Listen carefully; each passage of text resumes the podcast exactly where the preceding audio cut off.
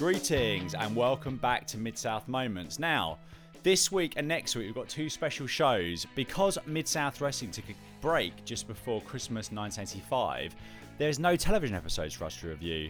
And because I want to get us back on track as much as we can in the new year with the sketchy UWF and Mid South episodes that exist in 86 and 87, we're having two bonus weeks. So this week, all four appearances of, Ricky Morton on the podcast are super cut into one epic podcast that I highly recommend listening to, perhaps over the Christmas period while you've got some relatives around that you'd really rather not spend time with. So here we go, the legend that is Ricky Morton for over three hours. Enjoy. Thank you very much for having me on your show. And I'm absolutely wonderful. You know, this virus is going around, it's got everybody pinned down. But, dude, you know, uh, I'm here and I'm alive. That's one good thing about it, man. Yeah, absolutely. I mean, we're taking this a couple of couple of weeks before, before it airs, but how are things? Whereabouts are you situated in the states these days? Well, I uh, I live up in the mountains. It's uh, East Tennessee. I'm, and if you're familiar with uh, the language here in the United States, and I mean it's English, but if you're up north, you got the southern accent. I mean the northern accent. You're down south, dude. I'm country than a bowl of pinto beans. Uh, you know, I'm a I'm a country boy. You know, being a rock and roller, and I'm a country boy.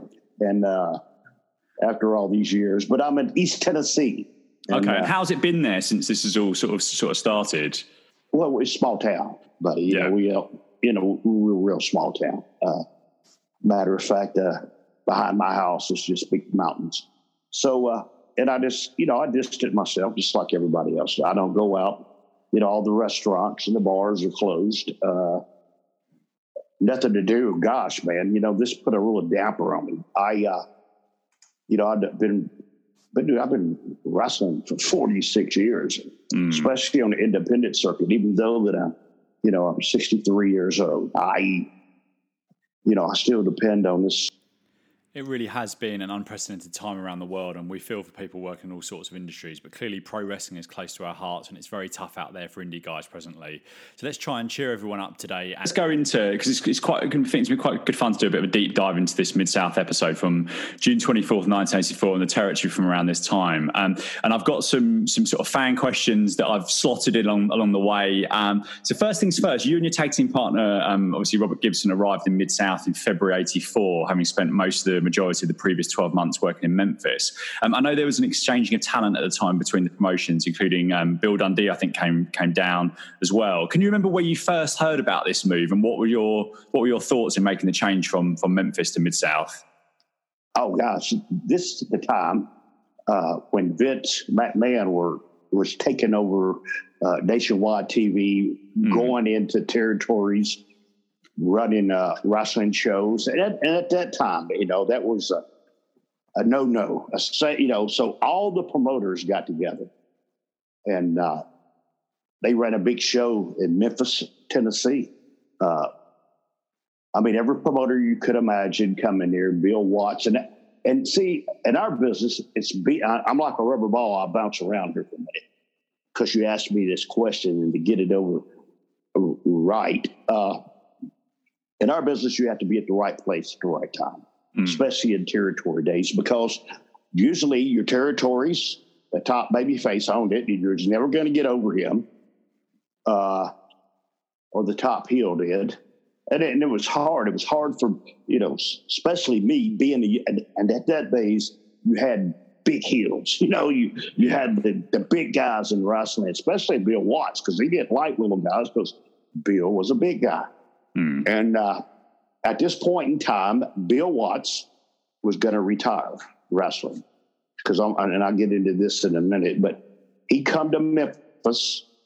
Really, I know all the promoters are getting together, you know, because they brought JY, uh, JYD in to do this show, and then they had the matches. And uh, and in Memphis, I just tell you the truth, Robert and I were second fiddle mm. to the fabulous ones. Hey, I'm sorry about that, man. That's, That's all right. Vince McMahon. No, hey Vince, I can't make Monday Night Raw. Ask him if he's got a, if he if he wants to give me the head of creative job while we're on the phone. So yeah, I, I might can't make, I can't a few make ideas. Monday Night Raw. okay, but the uh, reason I have my phone there is because something else. But I'm sorry. No, it's all right. No worries. No worries. Now to get where I'm going, it's been at the right place at the right time. So everybody come there together, and Bill's looking for talent, Mm. but he don't want a booker that wrestles because you see the booker will push himself. Yes. Always, you know, that's what happened in every territory. When he wanted to go in and change the bookers, they brought new crews in. He brought his talent. He brought his boys in, and that's the way it worked. And like I said, Robert and I were second fiddle in Memphis to the fabulous ones, Mm. uh, Stan Lane and Steve Keirn. But let me tell you something, buddy. Me and Robert had our act together. We were good. And a matter of fact, we went out and, uh, you know, everybody was wrestling. And Eddie Graham, which owned Florida at the time, he was a big deal in professional wrestling. And Robert and I went out and wrestled, and we came back. And Eddie Graham, this is a great, great compliment. Yeah, Eddie Graham and all the promoters were sitting there. And he looked at Jerry Jarrett. He said, Jerry, I, I know that you had the the fabulous ones that you were pushing. He said, but these Rock and Roll Express boys, they're the best I ever seen. Mm. What a compliment. Well, Bill Watts was sitting there. Uh, and, and Bill Watts, he uh, came to us and asked us if we were interested in going there. But see, Jerry Jarrett uh, didn't want to let us go because he ran two towns a night, buddy. You're doing Mm. great business. So he said, I'm going to send him there for six months. Uh, and, at the time and age, this is when MTV was popular with uh, the videos. So Bill Dundee went down, and and and then they show, you know showed the videos on TV. Man, we were something new Yeah. because when we got there, just to tell you, Abdullah the Butcher, I think, was one of the top baby faces. But the reason why is because Bill Watts just beat him in their program.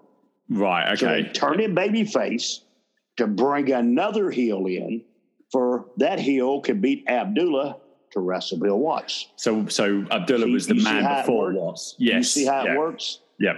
uh, and, and and then we were new. You know, they shot the videos and they showed them, and and, and we go in and we first worked with Nikolai Volkov and uh, uh, Barry Darsow, Crusher. Yep. Uh, you know, it's the the Americans against the Russians, and at that time, conflicts everywhere. I don't know. I'm not into politics and that bullshit, but it worked. Yes. Uh, and, and in any business, any business that's in bar business and everything, if you draw women, you're going to draw the guys yep. naturally. Here we were, we were the first thing there, and, and we really popped the territory because, I mean, our first night in, they showed uh, uh, they the first night in Lafayette, Louisiana, where they showed uh, the videos and stuff. There, people camped out for a week Wow. Yeah. to get tickets. Never heard of in wrestling before. Uh, you know, Robert and I, we were uh, literally we were actually rock stars. Yep. We didn't play music; we wrestled. But the Rock and Roll Express, the videos of, you know, the listen, uh, the spandex pants. We, it was all new. We the first ones to ever wear spandex. And I don't know, I don't know about you, but in the lin- lingerie shops, the only place you get them. I remember what Robert. Oh, really? After, Robert and I, after uh, Memphis TV, were because we we hadn't even bought a gear yet. We we go to uh, Fredericks of Hollywood at the mall, but now times were different then. You know, like I Hmm. said earlier, I, I don't care what people do, uh, but at that time. Here, you know, here Robert and I just come off Memphis TV, and it's the hottest thing in the world. We walk into uh, the Fredericks of Hollywood, and, and we're trying stuff on, and people are walking by, pointing their finger, looking at us, and, and Robert's got some some black spandex on, and and and I'm asking Robert, does my ass look big in this one? And and and, and his I said, but your ass looks good in that one. different time, different place. Uh, Yeah. But it was really cool. And to get this right, to understand, Robert and I have been wrestling Hmm. partners for 38 years. Did you get that? Yep.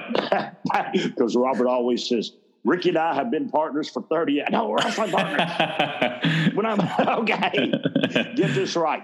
But uh, that's the way it formed. Uh, yeah. and Bill Watts, uh, you know, and that's when Robert and I went to there, and, and, and naturally, you know, right after we finished our deal with the we won the belts from the Russians. Here come the Midnight Express. Yeah. Gosh. All right, go ahead. So all looks nice. So one of my, one of my former guest hosts, God at Godtill from um, near Toronto in Canada, he, he just asked, um, what were the big initial differences you felt starting in the mid south area versus Memphis? So whether it be you know schedules, arenas, you know way bu- well, shows are booked. No, no, no. We still wrestled in big arenas. Mm. Different time, different place. You didn't have pay per view. Uh, yes. Matter of fact, you you know in the wrestling business, it was you was just getting closed circuit TV. So this now, is a really interesting time for that because it's like it's almost yes. like the last year of that, isn't it? Eighty four, really. Yes. Yeah. So now, uh, let, uh, listen, Robert and I got over. We went mm. to, uh, and this is not only there. a little bit we get into the NWA when I went there. Yes. This is, uh, we were, dude. I mean, I, am telling you, rock stars. Uh, I don't know, uh, you know, on the show that we just watched uh, earlier, you see Robert and I and uh, against the Midnight Express with Hacksaw Jim Duggan handcuffed to Jimmy yes. Cornette at the Superdome. Okay, now I want you to listen. This is 1984. There's 30,000 people there. Mm. You know, the Superdome holds 80,000. That's just in the seats, not on the floor. But they would put a curtain halfway across that big old Superdome I don't know how they got a curtain that big or got it up there, but it was a good job know, for someone making that curtain. Technology, yeah. but you know, you used half the Superdome and sixty thousand people in that curtain with them people cheering, unbelievable. Mm. You know, it was a whole next uh, step. So you know, we uh, went to uh, we, you know, it's territory. You, you run New Orleans every Monday night, mm. which you went to the city auditorium, and it's condemned down, but it, no, for then it is an old building, but it was big. Then we had to move to the colleges, uh, you know, where they play basketball because the mm arenas were a little bit bigger uh, outside of uh, New Orleans, but it's the same thing. But yeah, I mean, it was just. Uh, I mean, the territory was on fire, wasn't it? Around this time, I mean, it was just no, it was just a bit got nuts, on fire. Yeah. That's the reason. No, there was yeah when they brought Robert and I in. Yeah, yeah. It, it popped the territory with the Russians, Nikolai Volkov and Barry Darsow. Mm. But now we did the angle with, you know, then the words out, you know, the rock stars and, you know, and uh, in that one video we had, the boys are back in town, you're not bullshitting.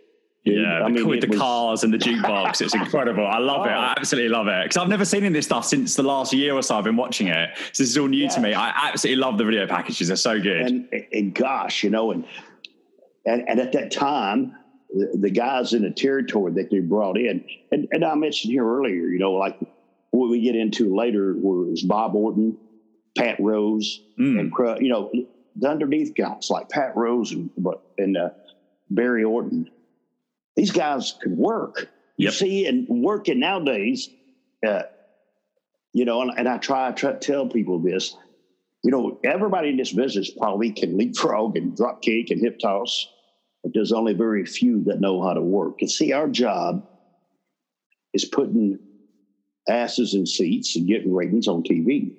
It's mm. not about does my hurricanrana look good? Nobody gives a shit. Uh, it's about working, and these guys can work back there. Mm. And and, uh, and, and when you shot your angle, understanding our business, I, I, was lucky. I was I'm you know I'm a second generation wrestler. My dad was a wrestler. Then he refereed at Memphis. If you watch some of the stuff out of Memphis, Paul Morton. Yep. And I have my son that's fixing to be third generation. Me and him are already training and working together. He's had a few shows, but you know, it, and it's hard when you're a second or third generation yes. guy because and I, I, don't want him to be Ricky Morton. I want him to be him. I want him to be his own guy in our business. But when we went, and now Louisiana and your spot shows, uh, I'm telling you, people be lined up. It, it is great. You know what I'm saying? You, you go to these high schools and they'll be totally, completely sold out. Different time, yeah. different place, buddy. Uh, and you see, and our business is entertainment. I'm not here to insult anybody's intelligence. But back then, our business was sacred. Yes. Nobody knew. You see, and you always had that fan and to say, you know, that third match was fake, but y'all's match was real. I've You heard this so many times about Yeah, this. Yeah, yes, like this. okay. This one was. Yeah, exactly. Yeah. yeah. Okay, it's always that little bit of doubt. Yes. that yeah. little bit of doubt, dude. That, and and and to do that, and and if you look back in in our business, you see, I've been nine time NWA World Tag Team Champions. I was, but you see, I never wanted to be a champion. Did you? But I'm glad I was. But do you know why? No, go ahead. Because the people don't pay to see me lose the belts; they Ah, pay yeah. to see me win. Yeah, that's and if That's the heel keeps screwing you every week, Yeah. until you have the big match. You know, you, they screw you every week. Mm. Screw you every week. They come back. Well, next you'll have a match where the heel can't do this, uh, but he'll find out another way to screw you. You, you Yeah, understand what I'm saying? Absolutely. Yeah. Absolutely. And that's that's right. You know, uh, and, and that's what people don't understand today. Now nowadays is I got to get my shit in, and it's horrifying. I, I hate that. Hmm. You know, this is a this is a business. When you're here, like we're here on a Monday night, and we're back here next Monday night, we're already here. We have to work for next week, and that that's how you draw money. That's how the ratings go down. But you know, s- simply it just you know, over the years, our business has changed. I got to change with it, Hmm. but it still works. Now, I'd like to tell you and your, and your listeners that are listening out there, I have a YouTube show that comes on every Sunday. Now, that's 505. It's live.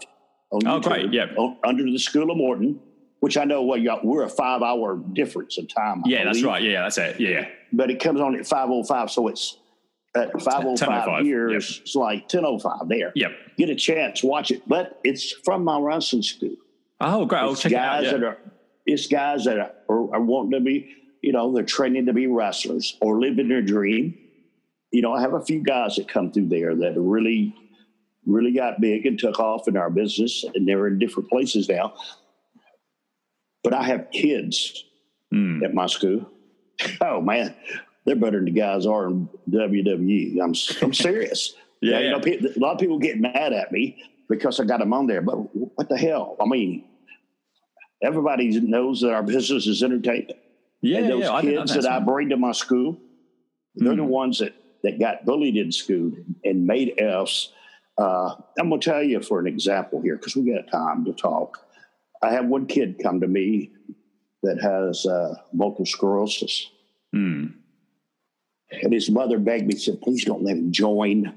Talk him out of it. Hmm. And I'm trying to tell her, says, no, he, he's got something to look forward to. Now, this kid Yeah. come to me bullied all the way through school. But he come and, and, and I don't teach him to, to retaliate. No, not that. But what I did do is I brought him to my school. He lost 80 pounds. Wow. Okay. It's fantastic. Yeah. Now, this arm and this leg was smaller than this one, and he still had, but we worked and we worked.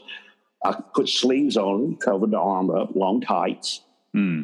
you know. Uh, then he went from uh, being bullied in school, not wanting to go, making F's, to straight A to a valedictorian in high school. That's amazing. You yeah. hear me? Yeah. And then out of high school, he got a four year scholarship to college. Oh, that's fantastic. yeah. you see, that's that's now, see, that's what I try to do. Yeah. yeah, It's not all yeah. about being this, you know, it's all, uh, it's, it's teaching people, just Giving give them a chance in life. Yeah, exactly. Give them a Yeah, that's chance. That's and I give my kids a chance, and all my kids. When my kids come in, I got to, you know, right now the school's out, but you know, I got to see their report cards. I got to do this, and if it's not up, they don't train. They sit over the table and they study during classes. That's It's just the way it is. Yeah, That's you know, fantastic. I think that's fantastic. I'm not Yeah. here to rebel against the parents or, or nothing like that. It, you see it in my situation. You know, I'm not the. That was one of my faults because I wasn't educated enough to know that the promoters were just screwing the hell out of me. Yeah. so Yeah. go there. All right. No, that's. I think that's a fantastic story, and that's really like you know one, like a wonderful thing to hear in terms of you know big wrestling star and actually giving back and giving opportunities to people. Well, so I think that, that's fantastic. But listen yeah. to me, buddy. I'm not. You know, I, I I can't throw the first stone. You know, you understand me. I mean, I'm Yeah, not yeah, sitting here yeah. trying to be the the good guy. We all have our problems. We all have the situations that we are. But when it comes to my school, that's a sacred place. Yeah, that's, that's, what I like. Go ahead. So, so I'm going to go back. I'm going to take you back to the seven days leading up to this TV taping, which took place a few few uh, a few days before it aired. So you had matches on the 13th, 15th, 16th, two on the 17th, both the Midnight Express, 19th and 20th. That's really crikey. That's busy time. Yeah, the, and the you're- two were in the, the two were the first one was in Oklahoma City, and the, Yep. the one that night was in Tulsa, Oklahoma. That's it. Yeah. Did you remember that, or did you look that up? Because No, if I you remember, no, I knew. I knew. that's incredible. Yeah, that's amazing. I just knew our schedule back then. Oh, okay, okay. So you can, you can, when you, you said can get in the twice, oh, Yeah. uh, in one day, because I knew then was because uh, every other Sunday we were in Tulsa. I mean, we were in Oklahoma City at the Yep. Marriott, name of the building. That's it. Yep. And, yeah, yeah. And then um, then we're in Tulsa at the Accessor, Accessor uh, building. So Oh, yeah, I remember all that. What was the schedule? I mean, this is this is. I mean, I've got. I don't know how accurate some of these numbers are, but I've got way over 200 matches in 84, 240 odd in 85, and about 282 and 86. So, how was this? What was this schedule like for you guys? Because this is. I know the schedule schedules. Forget what's happened recently. I know the schedule for the guy now is tough, but that is that's insane numbers in terms of wrestling matches. Yeah, we ran uh, we ran seven days a week. Robert and I, uh, you know, we we worked on top. We was on all of them. I, I remember and long uh, matches, I bet as well. I bet they weren't short matches you guys were doing. Well, let me get to this. This is, I'm Yeah. glad you said that. Now, like you said, we're bouncing because we hadn't got there yet. Uh, Robert and I, and I'm a firm believer in this. If you pay to see me, I'm going to give you your money's worth, no matter Mm. what.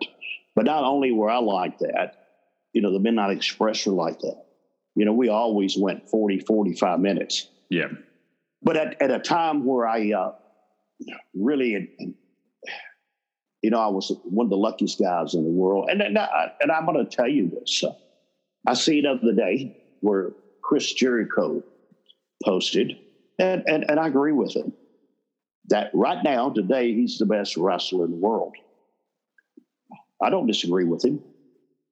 But I think that every wrestler in the world should have that uh, you you see what I'm saying? All of them should say that. That's the way I am. desire. Because- yeah, certainly. Yeah, Because in 1985 to 1993, I don't give a shit what anybody says. I was the best baby face in the world. Okay. Uh, I had the opportunity to work with, yeah, and I, and it showed out. It came. You know, I learned just like everybody else did. And uh, and if you think I'm arrogant or anything, I can't help that. you got to believe in your own But- ability. but I worked- think. Yeah. I, I did a program with Ric Flair. Yes, we're going to talk Yeah. about that actually. Yeah, yeah. We can talk about it now if you'd like to. Yeah. This this is what I'm trying to tell you, dude. I did the single with Ric Flair. Mm. You know, we're in North Carolina. It's different. Every major town. Now we, we run them split 17 days in a row. Our time limits. But listen, we did TBS early in the morning for 605 show, right? Yeah. We did that early in the morning. Hmm. We'd do two hours on Saturday and two hours on Sunday. Different towns, two different towns. Uh, but you see, I learned that from Rick. But even when Rick and I didn't go our time limit, we call it Broadway. then. See, this is what I learned from Rick. But I learned this, but I knew it too. I never. Ric Flair was the greatest world champion ever, and the reason why is, my buddy, because when you paid that twenty dollars to see him, Yep. he gave you that twenty dollars worth. I'm talking about if you didn't go an hour, you went 58 minutes. That's Yeah. every night. But it was And he went as well. He went as well, didn't he? For those, for those, for those. For Oh, those bro, I mean, I had to. Yeah. Uh, uh, you- amazing how I had to train just to stay up with him. Mm. You know, I'm, I'm talking about running 10 miles every morning. I, I'm talking getting on the Stairmasters and because I mean, he wasn't even human, but he, but Rick, no matter what, you get through work and you go to the bars and you be up all night. And I never forget, we'd be in the hotels and I'd get up to piss in the morning and look out the window. He'd be out by the pool doing squats. Really? Is Yeah. six o'clock in the morning. Real world champion. A machine. Uh, yeah, yeah. but you know, it's uh, that's the way we did that. So, and I learned that from Rick. And that's really, really amazing, you know. And people believed in what we done because, uh, you know, yeah, we were talking about losing. Go ahead. Sorry, Rick. I was going to say, let's. I was going to skip on. We'll jump, we'll jump around and we'll, get, we'll come back to the episode. But I was going to talk yeah. about that after the episode. So going back to the spring and summer of '86, you worked 19 matches in just a short few months with Ric Flair for the NWA title. I actually watched a couple yeah. of these earlier on. I watched the uh, Great American Bash one in Charlotte in the cage where you had the what, the face mask. You broke a nose or something for that one? Yes, where we shot where he broke my nose. He bro- yeah, dropped a knee, broke my nose, and then he ripped my face up. Yeah, uh, a lot of people don't know this. Uh, because then our business was changed. You know, I actually understand me here, buddy, I'm, and I'm telling you this. I, you know, I have my thing with, with Flair, but but we were our business is politics, mm. and when you got a booker that that can't handle you, it's what happened there. You see, uh, I actually beat Ric Flair for the world title, and uh, and but when I beat him, we got the back, and I had to, you know, they t- took me in a room and they told me, uh, okay, now since you beat Rick for the world title, we're going to have to fire Robert mm. because, uh, you know, he's going to be put people over for you to wrestle and and now and it wouldn't move and I gave the belt back to him. Mm. I said I don't want it. Uh, I had my run with Rick. You see, it wasn't. I'm not the best guy in the world, you hear me? But Robert and I, I wasn't going to let that happen to my wrestling partner. And if things like that would have, if I would have done that, my whole career would have been different, probably. But I couldn't. I mean, I, am not going to screw my wrestling partner. We haven't been through thick and thin together, dude. We went no, through these territories, yeah. you know. So, do, do, you have a bit of a bittersweet memories of this of, the, of this with with these, these this run with Flair at the time as a, as a result of that, or, or is it you know is, are they fond memories looking back at this sort of incredible run working on top with with with Flair? Really, hey, it was a lifetime dream. Yeah. You know what? And people ask me all the time, "What was your greatest moment in the business?" Well, my greatest moment in business is working with Flair. Yeah. I mean, when you wrote, when you work arenas, dude, I mean, uh, I remember the first time we worked, I worked Flair in Charlotte. You know, we, uh, they, they ran the, it was the Coliseum there in Charlotte. And they showed that angle on TV with a, with that advance, it was sold out. Mm-hmm. I mean, mm-hmm. it sold out like 15 minutes and it held about 10,000 people. So they moved it to outside. And then they didn't have the Charlotte Panthers, which is an NFL football team. They didn't have it. They didn't have that big stadium. But we went to the city stadium, which is big, and uh, like we, you know, there's thirty thousand people there that come to see that.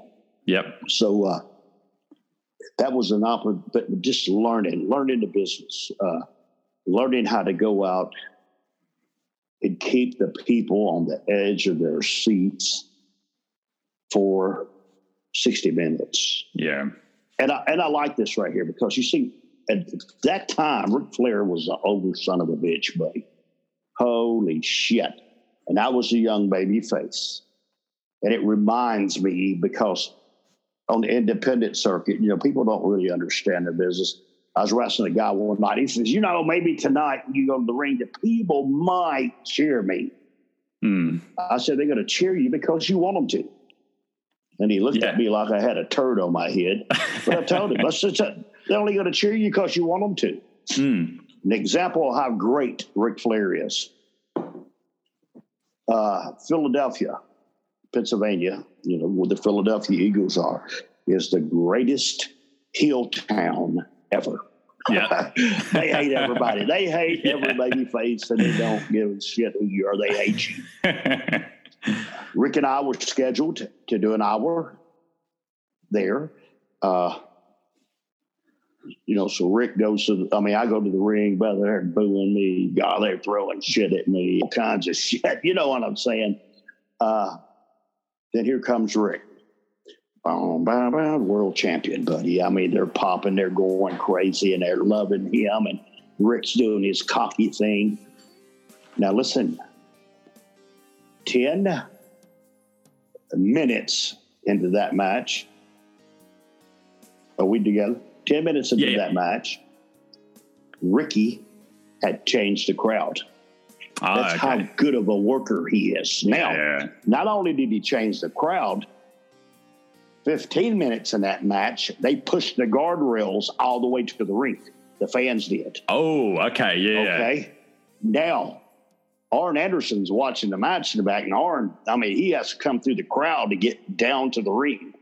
Then here comes Robert trying to get to the ring. And this is no, you know, and, and back then you had the NWA rules over the top rope was a disqualification. Mm. And Rick told me, he said, man, listen, uh, we're going to have to get out of here. If they don't, these people are going to kill me. And I'm Really? serious, Wow. but no, Yeah, this yeah. time they're throwing batteries and all kinds of shit.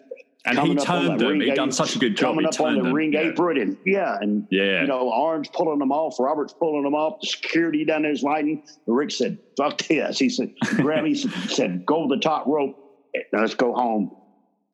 And he did. Then we over the top rope, and him and Arn Anderson, with the security, just flew back to the back. And these people were throwing shit, hitting the doors in the back. You see, this is now. That's you see what I'm saying? Mm. He made it like that. Yeah. And that's like I told this kid, they only cheer for you because you want them to. Yeah. You know, you, you, you don't understand our business. You don't know how it works. You don't know how to put asses in seats. But he he even did that in Charlotte. You know, he's from Charlotte. The crowd was with you at that match, American Bash Oh, match. yes? Yeah, because one hundred percent. Yeah. Rick changed them. Yeah. You know, it's hard. I mean, it, he's one of the, you know, and people say all the time, well, I see Rick do the same thing. Yeah, he does the same thing every night, especially when you do.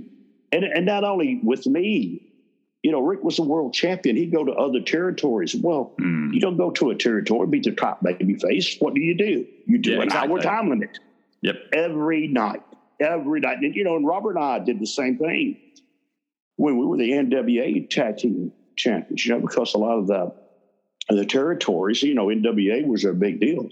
Mm. You know, we go to Kansas City to an hour. We go to Portland, Oregon to an hour. We go down to Florida for Eddie Graham to an hour.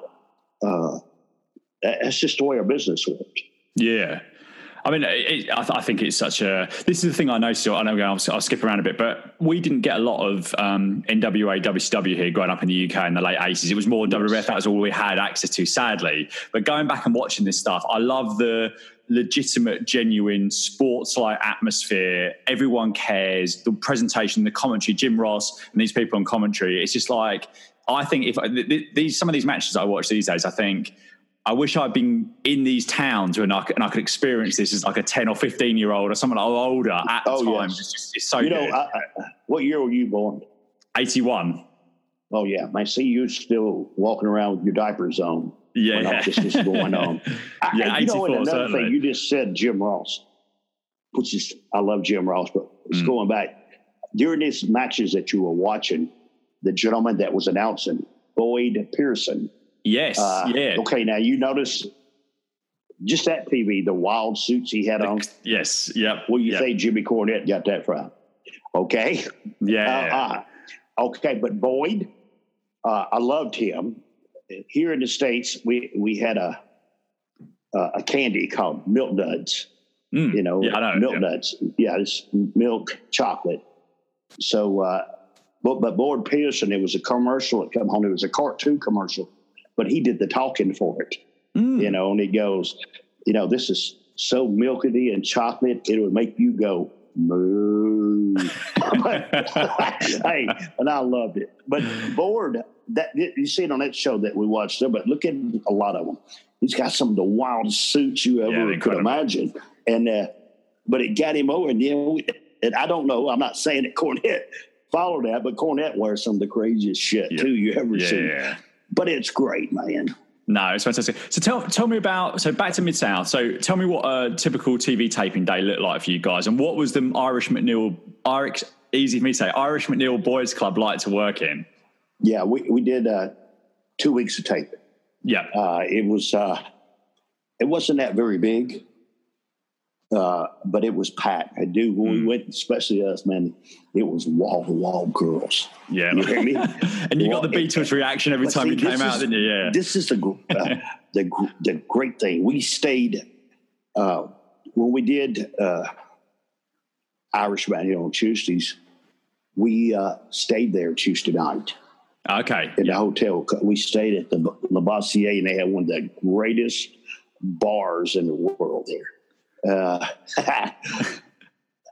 now, after we did those two hours of taping, we go, and everybody in town knew it. It looked like Woodstock after that place, man. Uh, you couldn't really? even hardly get in there.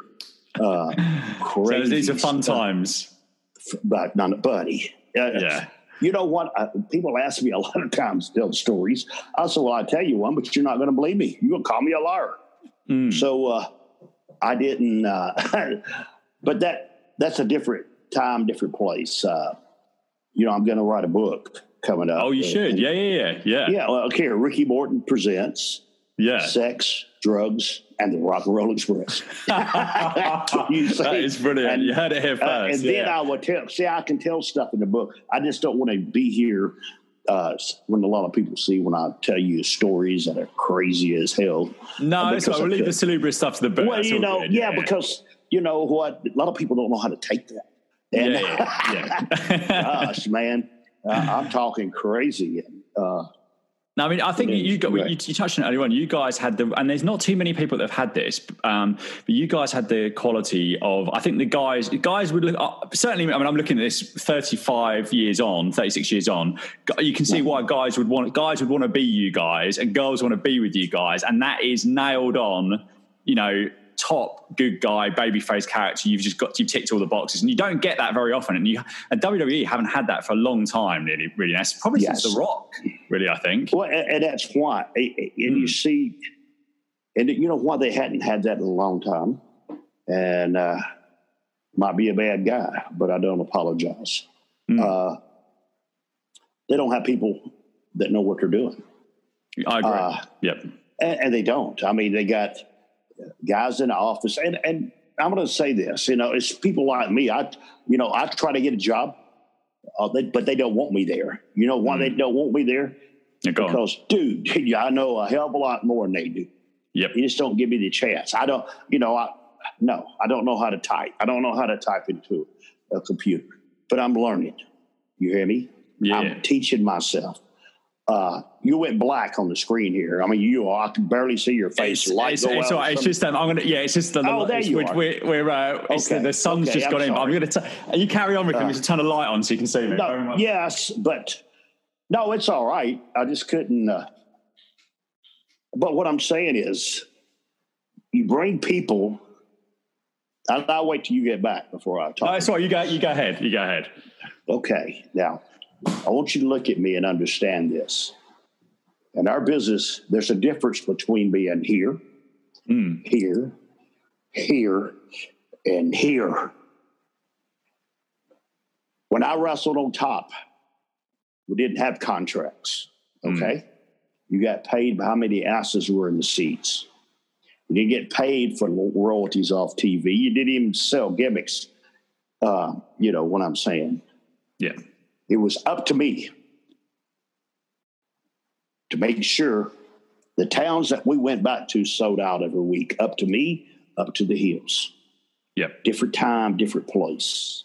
But see, I watch TV and I can tell you what's going to draw, who's going to get over, and who ain't going to get over. I was saying something earlier about, you know, me. Uh, I have to go wrestle, but I got to get all my shit in. You hear me? And then I got to go ask all my friends uh, this. But when somebody depends on you to make a living, yeah, I'm here, and I ain't trying to be mean. I, I know. I watch TV. I tell you what gets over, what don't get over, but they keep pushing it, and I don't know why.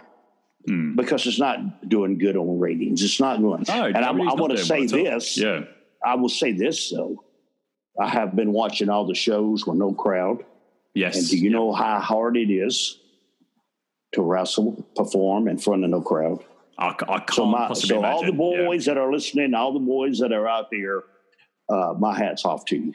Yeah, because you literally work your ass off. You literally take these big bumps, and when you feed off the crowd, and and you take that big bump, and the only thing you hear is funk of the ring, Yeah. and it knocks the breath out of you. You don't have that that pump. So all the boys out there, I want to tell you that's good. I do the same thing, I can't let no crowd in to do my shows, but but they feed off of it. But it's a whole different ballgame. To uh, and what is wrong is the guys don't sit down. This is one thing that I was really good at, and, and Dusty Rhodes noticed this. Before I did an angle, Dusty would call me. We did uh, TVs on Tuesdays and in in WO two, but he would call me to the office on Monday because it was usually in Greenville, South Carolina, or or Lafayette, uh, or Fayetteville, North Carolina, which wasn't about hundred miles each way. But they read them all, every, both towns every week on a Monday. But on Tuesday, Dusty would call Monday morning. He'd call me down to the office, and he'd set me down and make me understand what we're doing and where this is going. Yep. You ever read a good book? You know, when you read a good book, they always write the ending first. Yeah. You, do you I hear what I'm saying? Yeah, Same yeah. thing with wrestling. You got to know where this angle is going to and what you're trying to tell. Yep. Uh, they miss out on that. No, I, complete, two- I completely agree. Yeah, well, see, I you have agree. too many, and, and I got to say this, uh, you know, WWE, they're very, everybody's about their position. They want you to know that they're the boss. You see, because in, in Vince has said, see, that don't work. Yeah. Everybody, you know, the politics, brother, is horrible. Uh, Yeah. everybody's, you know, everybody's walking on crackers. But sometimes you got to say, "Hey, man, get, you know, loosen up, Jesus Christ!" And and and when you go over these angles, make these guys understand it. Then you know where you're going to. You know where it's leading to, Yep. and you and you can make them understand to the people. Now, what I did wrestle, no, I still wrestle, but when I worked on top, this is another thing. I tried to make, if I can make that guy on the front row right there believe that whatever Arn Anders is doing to me, he really done it. Yep. You know, I mean, uh, if if you give me a gut shot, I don't do a forward flip in Mm. real life. You hear me? A guy punched me in my mouth. You know, it's at one. All you need is that one punch. Yep. You see, you notice the guys today. I mean, they they stop you, they kick you seven hundred times, they punch you fifty five times. Okay, and I, I and I working with somebody not long ago, and they did that, and I looked up at them. I says, uh, "Which one do you want me to sell? The first one or the seventy fifth? Because in real life, if you Yeah. did that to me, I'm dead. Yep. Yeah. I'm yeah, actually yeah. dead. Yeah. You know, I mean, might as well call the tow truck in and, you know, Yeah. get the gurney and carry your ass out. You're dead. That's what There's a, there's a fine line, isn't there? There's a fine line between uh, making it be a believe a believable Yes. fight and it and it being too far into a dramatic and you and I think people walk that line and sometimes go either side of it, don't they? I think. What's the boys do? The wrestlers do. Hmm. I mean, uh, watch TV. You you can tell when a guy's fixing to do something real big because they have 42 people out on the floor fixing to catch him. Yeah, I hate Uh, that. Yeah. Yes, and, it, and it's and, and it's that, and it's you know, and I see guys send me tapes all the time. You know, people jumping off balconies, and you know, you're we have a show here called Ridiculousness, uh, and Chris Jericho was on the other night, and he was showing some Okay. wrestling clips, and uh, they had one guy, man, standing on the thing, and he jumps off with the elbow, drops about twenty feet, but he misses the whole guy on the table. Oh, you know, he God. lands on the concrete. Uh, but but but understand me. Now, if I'm trying to draw money and I'm in a territory and and a guy does that, well, you're dead. Yeah. It realistic. You know what I'm saying? Yeah, what are you yeah, going to do that for? You know, I, I mean, nowadays you watch wrestling, you could take Hugo and shoot him out of the cannon, and he'd kick out on one. You know, they Yeah, cover him, he yeah, kicks yeah, out yeah. on one. Yeah. This is where our businesses went to, but this is the way I feel. And, No, and I think don't that's reasonable. Anybody's Yeah. out there if they if they don't understand, you've got to learn how to put asses in seats and get ratings on TV. It's not about you. Yep. See, when it comes to the Rock and Roll Express, it wasn't about me. It was me and Robert both. If you watch us, we work together as tag teams. Now, mm. guys are on contracts. One's making more than the other one. He's afraid he's going to get more in than he's going to get in. Instead of sitting down and telling that story that the that these writers, but the writers got to have got to convince these guys what they're doing, where they're going to. Yeah, you know, no, and, yeah, and yeah. once and once you're here, I mean, you're working this this angle to WrestleMania. Yeah. You see what I'm saying? And so you got to sit on down and go through all this right here for the blow off will come at WrestleMania. Or there are other pay per views that go through and, and all the talent. And I'm sorry to say this. I watch uh, I was watching Monday night and Emma don't know who's who. Mm. Everybody looks the same. You notice it? They got the beards, the long hair, they got uh, the same tattoos. They got the tights. Yeah. And it's all right. But you're in the UK. I have a good friend of mine there that I think when I first watched this guy at, uh, I was at the NXT Performance Center and I was going over videos and I'm watching this guy and I went, what the hell is he doing? And then all of a sudden, you see, what you learn in our business is when you first step in the ring to make it mean something. Mm. You hear me? But this guy, us watching him this match, and he told him, and I'm, I'm going, what the hell is he doing? And then he finished, and that's uh, Trent Seven. Oh yeah, yeah, yeah. I've seen him live a load of times here. Yeah, yeah. I really like him. Yeah, him hey. and uh, Tyler Bate are a great tag team. Yes, yeah, I really like him. no, him. but yeah. hey, he's wonderful. I told yeah. I told him I said, dude, that's the greatest shit out there. What entertainment? And he made it look real. Yeah, you know what I'm saying? Really great. Yes, yeah. he's uh, he's unbelievable. And I mm. and I told him that when I seen him down there. At first, I was going, "What the hell are you doing, fella?" And then when you at, then when you went into that, I said, "Oh, I lost my mind." That's the greatest shit I ever seen in my life. He is great. We've got a few good Brits out there now. Yeah.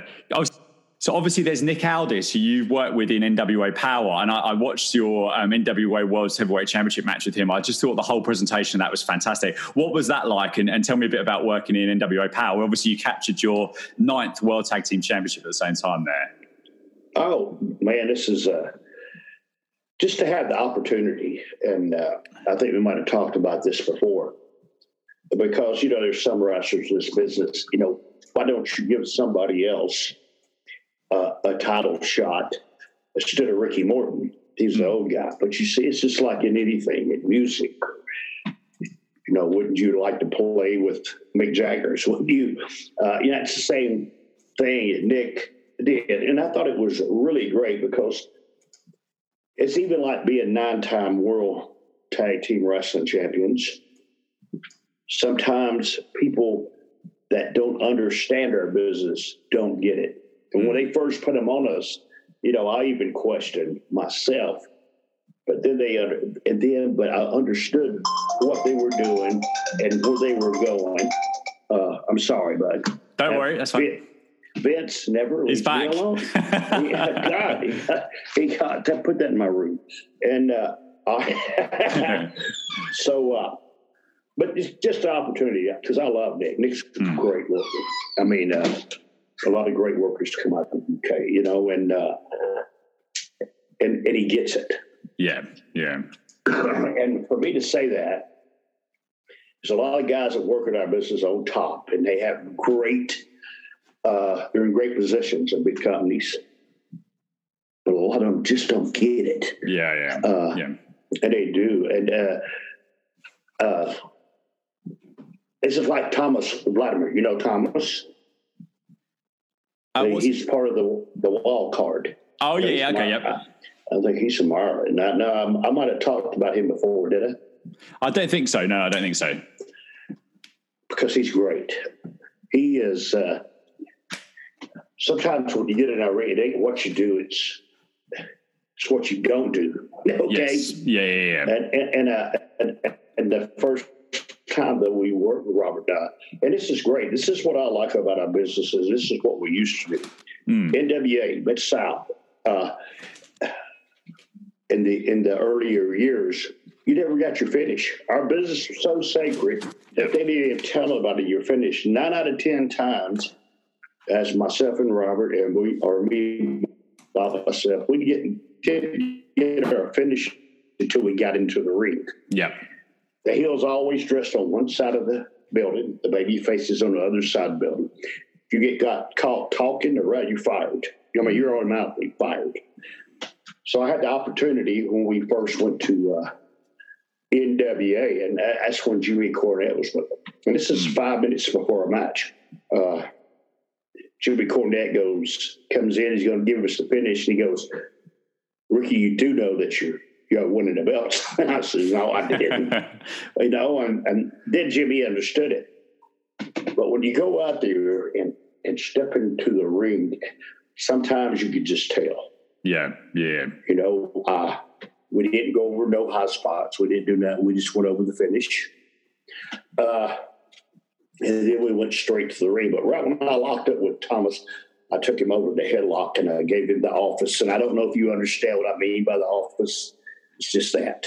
Oh no, I don't. Yeah, no, no. Yeah. Okay, this is uh, these are things in our business that are still sacred to me, and sometimes mm. I really don't like talking about them. Yeah, because it's things that are secrets in our business. Yeah. Not kayfabe. I still do. It don't matter where I'm at, but uh, well, it's I a bit like watching a magician. You don't you don't want to know. You, you guys are magicians. You don't want to know all of the secrets, do you? Because it takes. I don't think it takes a bit, a bit away, doesn't it? As a viewer, it's like a layman's yeah. sort of viewer, definitely. It's the same. Yeah, yeah. That's where I'm coming from. And mm. I got in the ring with uh, Thomas, and I did the thing, and I gave him the office, and bam, it was just like magic. Yeah. Uh, yeah. But without me explaining it, without me saying, he already knew.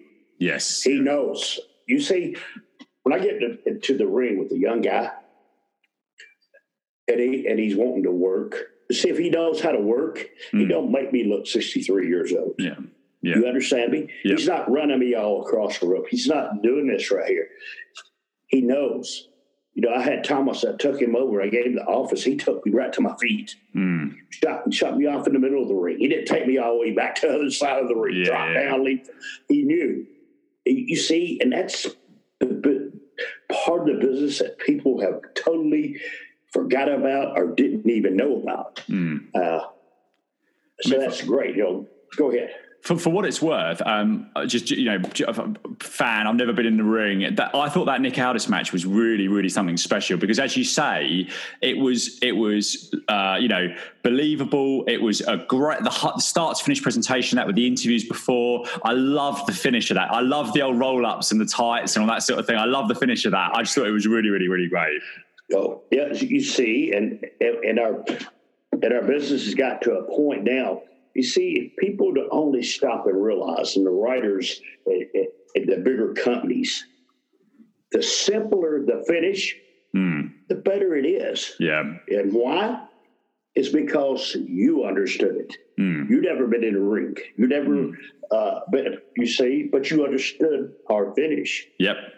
That's what nobody understands now. Uh, you know, uh, I can watch TV shows. I mean, I and, and just to be frank with you, I'm here talking to you. You know, I watch Monday Night Raw and I watch SmackDown, and they totally suck mm. uh, to me. And uh, I, I, don't know if it's the writers. I don't know if it's age. I, I don't know, but nothing makes sense. I don't think it's wrestling. Well, what, what do you think, Ricky? I, I, it, it, doesn't feel like wrestling to me anymore. It's it's another. It's weird. No one speaks like a human being. It's this kind of weird hybrid. Lots of buzzwords. Like the, I don't know if you've seen the promotion for Randy Orton and Edge in a couple of weeks' time, but they're promoting that as going to be the best wrestling match of all time. It's just like who who's come up with that? What pressure on these guys in empty arena to try and you know? It's, it's a bit. It's just a bit. It's a bit weird. I think is probably the way to describe it from what well, we used to. Uh, well, I, I, I, totally think the same thing, but it's mm.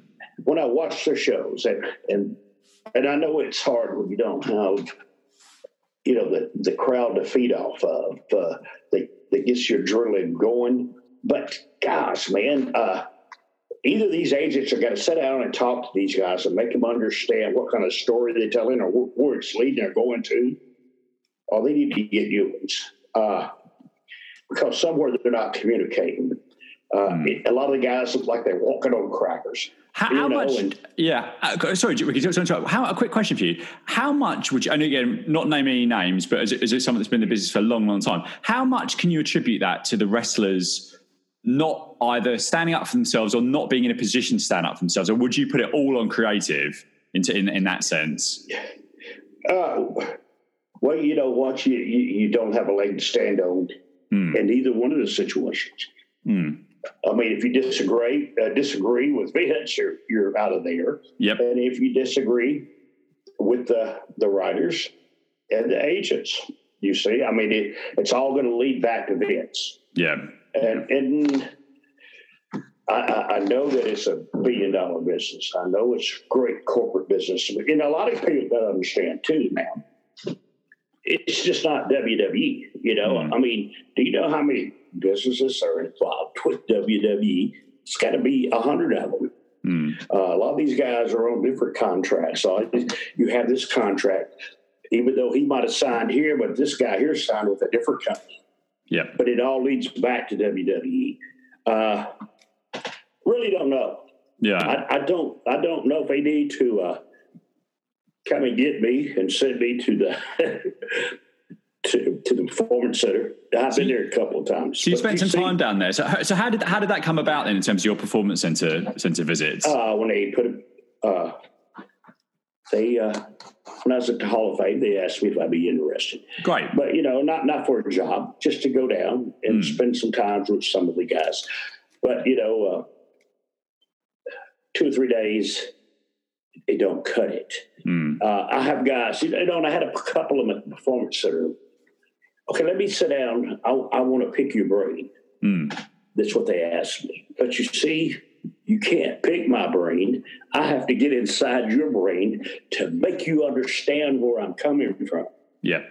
You know, uh, it's like me in a match. If if you notice nowadays, and it's not looking real. I mean, in real life, if I had you in a corner and I kicked you 85 times in your head, real life, you're never going to get up. No, exactly. Agree. Okay. So, and, and I tell guys when I do shows, I tell them, I say, listen, I can sell one punch or I can sell one kick mm. better than I can 37. Yeah, exactly. Exactly. That give me the room to breathe. Sense. Yeah. Give me the room to breathe when you give me the punch instead of being all on me. Mm. Uh, you know, that's the art of selling is, is the heel stands back and lets you sell it to make the people on the front row believe what you're doing to me is really real. We'll jump around as we go through this, but let, us let's let's go, let's go on to the episode of Mid South. So at, at the desk, we've got Jim Ross on commentary along with Bill Watts, who makes his return for the first time since prior to his big matches with Stagger Lee against the Midnight Express. So First of all, what were your experiences of Bill Watts back then, um, and how involved did he seem in all facets of putting the show together back then?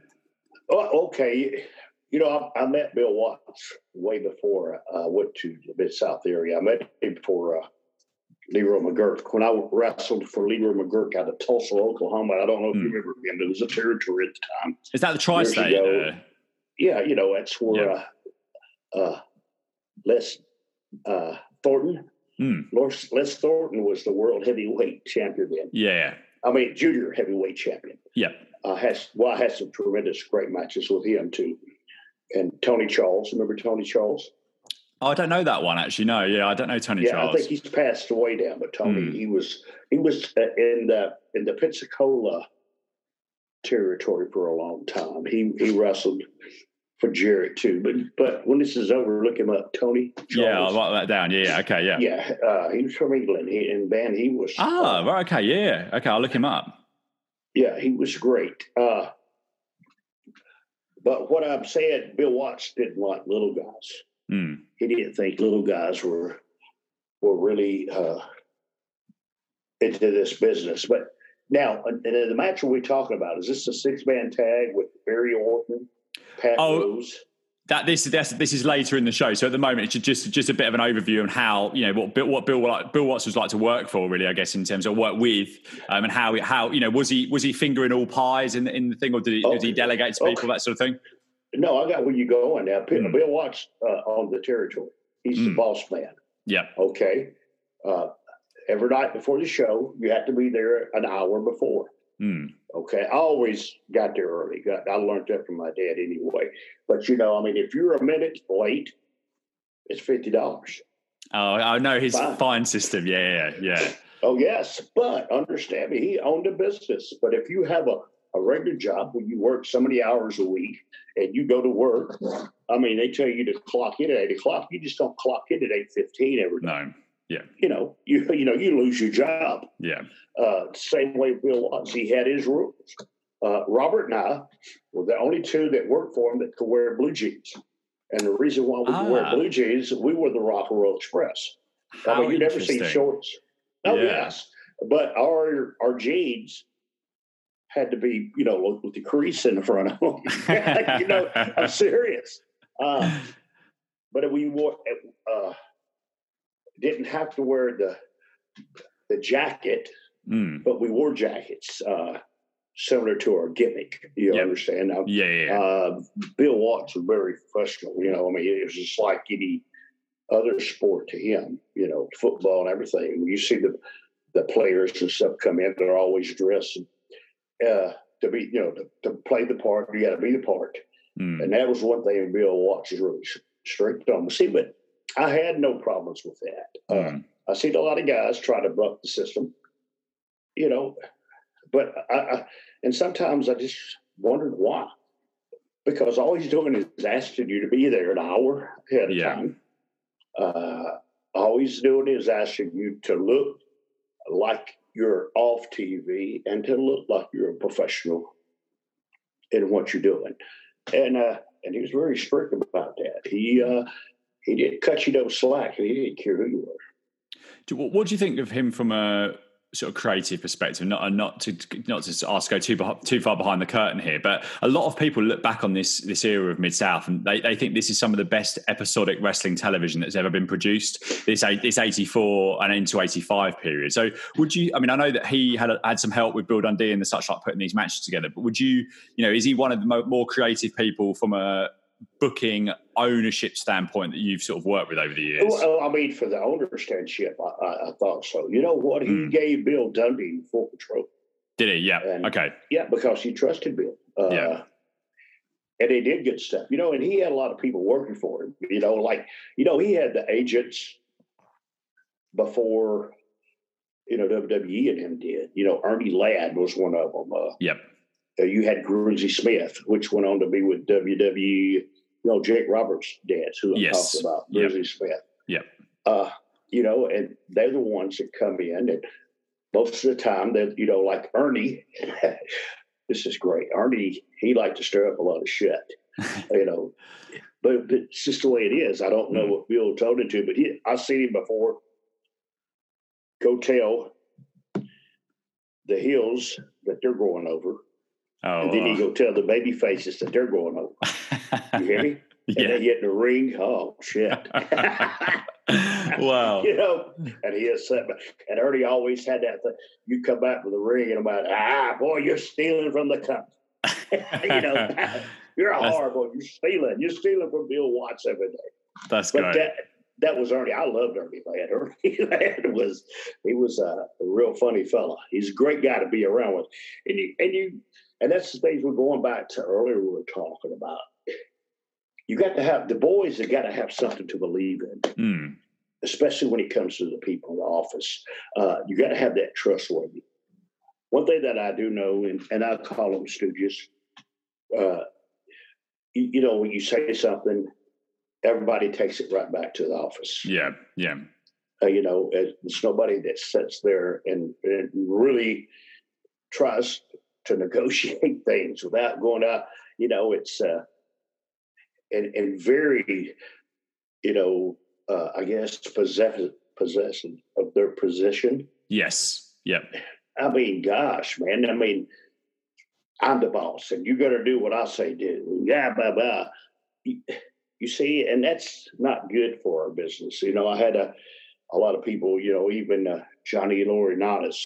Mm that you know that was really uh, you know I don't know, but he kept a job there for a long time and he got rich doing it. Yeah, yeah. But but you heard a lot of boys. You know, you got a lot of heat with a lot of boys. Uh, you know, as me, I couldn't work like that. That's the reason I guess I was never there because I told you this before. I stood up for the boys. That yep. was my problem. Yeah. You know, somebody was being mistreated, and I let them know about it right away. Hmm. Uh, but you can sleep with a clear conscience, can't you, with this sort of stuff? So I think I think that's a you know that's a that's an important thing, isn't it? I think to have to have some integrity is is a really important thing, isn't it? Really, I think. Yeah, it's you know it's like in everything. I mean, yeah. I can't. You, you know, and, and, I tell you, I don't know. I mean, I don't know you personally, but I know what I believe in. I believe in Jesus Christ. I believe in. You know, I can't hurt nobody like that. Yeah, yeah, I understand you know, completely. It, it and when you do that, it'll come back on you a thousand times without you even realizing it. Uh, yeah. You know, it's, it's just a lot of, you know, God works in mysterious ways, but I'm not even going into that part. I'm just saying, in me, yeah, I, I understand. Yeah, that's great. happy life. Yeah, and that's that's that's the most important thing. So uh, we throw to ringside with Bill Watts and Terry Taylor and Doctor Death Steve Williams are there, and they update it. They're updated on the TV title having changed hands at the Superdome show with Terry Taylor having beaten the first holder of the title, Crusher Khrushchev. And so you wrestled with and against Terry Taylor many times. What are some of your me- your memories of uh, of Terry Taylor? Are you are you talking about the York Foundation or? Uh, so yeah, so so you so you, that, you were you were with them in um in in WCW, weren't they? In that, in that faction. Um, so just generally, you're you're. I, I looked through the matches. There was a lot where you were with Terry Taylor in tags and six man, yes. and later Terry, with know, him Terry, with him as well. Yeah, Terry was a great worker, and hmm. but you see, at that time, uh, you know, Robert got his knee hurt, and I will tell you about this that uh, on later in the thing. But Robert got his knee hurt they said I had no place to go. Mm. Uh, they uh, only thing I had to do was turn heel because they put me with Alexander York, which is Terry Reynolds. Yep. Uh, and, and, Terry Taylor with uh, with Curtis Hughes. He yep. was uh, the manager, and and then later on they brought Tommy Rich in. But I, I love working with Taylor and with Terry. I remember was having a match was out in there, and, and Grizzly Smith was the agent, and we and this time our time our business it's already, you know, exposed uh, everything, but we're working with a guy named uh, Todd Champion. Oh, I know the name. Hughes. Yeah, yeah, yeah. And Curtis Hughes. Mm. Now Todd had, had been off for like three months, and he come back, brother. He's all juiced up, and you know, and Curtis, you know, he guy. I don't know if you remember Curtis Hughes. Oh, I do remember Curtis Hughes. Yeah, yeah, yeah. Absolutely. Yeah. So I started the match out and uh, with Todd. And he did a spot where he slammed me, and boom, he slammed me. And I looked up at him. I said, Todd, I said, just a little bit harder, and I go plump through the ring. Oh, yeah. Uh, you know? yeah. So I told him, I said, tag Curtis. So Curtis comes in. Here he comes in like this and he I do a spot and he hits me and I'm telling you, oh, uh, you know, uh, you know, just what a potato. So Terry comes in and Terry goes, Are you all right? I said, Yeah, Terry, I'm all right, but they're killing me. So I hit Terry Taylor. Well, okay, yeah. You hear me? Todd Champion and they stand in the corner. Me and Terry had a match. you understand me? Yeah, yeah, yeah. Me and Terry work with each yeah. other and uh, been a spot where I, I rode him up and beat him one, two, three, and we go back and, and Grizzly Smith. And a lot of times you'd hear, but Grizz understood too. Grizz, I come back and goes, God, what happened in that match? I said, God, they're stiff. I said, if you want somebody, you go out there and work with them. Yeah, I yeah, work with Terry. Never heard nothing about that from the office. Yeah. You know, because he knew. I mean, God, man, they, they was uh, it was horrible to work with these guys. They hurt me, but me and Terry had a great match. And yeah. you know what? Our match me and him were better. Was going to be better than the match we had with Todd and mm. and Curtis for real. That must be really tough when you're in there with people that are maybe a bit new and they're hurting you. And obviously, that's that's not what it's supposed to be. It's supposed to be the art of, you know, making it believable without killing each other because you're working so many dates. So, well, I mean, that that must be pretty hard. Have you, have you experienced that quite a lot of your career, or you've been? Do you think you've been fairly fortunate with the people you've worked with? Well, no, I've been fortunate because mm. in my career, you had people that could work. Yeah, you know, they, they they were great workers, but when he got later on into the business, nowadays I think it's the harder you hit, the better off you are. Mm. Uh, but it, you know, you could but you notice a lot in WWE, their career spans are a lot of guys are hurt all the yes. time. Yeah, I, I think the the um sorry Rick, I, th- I, th- I think the change to three hour Raws has really hurt the guys because there there's a back in the day. It was a steel cage that you stood up in Mm, outside the ring where you couldn't interfere, but they ho- hoisted it up over the ring. And Jimmy scared of heights too. And, and I'll never forget, they hoisted up on the ring. When they did, Robert got on the top turnbuckle and dove off and grabbed it and swung it. and he's going across. And all I could hear was, I hate you, MFers, you batter, you sons of bitches. oh, this is great stuff. You know, and it's so many stories like that that you can't remember. Jimmy Yeah. Cornette had so much heat. I uh, especially remember the times, and and I always remember this. This is about people that get business. As me being a champion, Mm, we did, you you didn't draw money that way. You know, I was nine-time world tag team champions, but see, in our business, the baby face has got to chase the heel Yep. to draw money. You know, I didn't want to be the champion because the people pay to see me beat the heel, but the heel keeps screwing me. Yeah. Yeah. And a lot of times with Jimmy Cornette, uh, you know, you had to keep heat on your heels.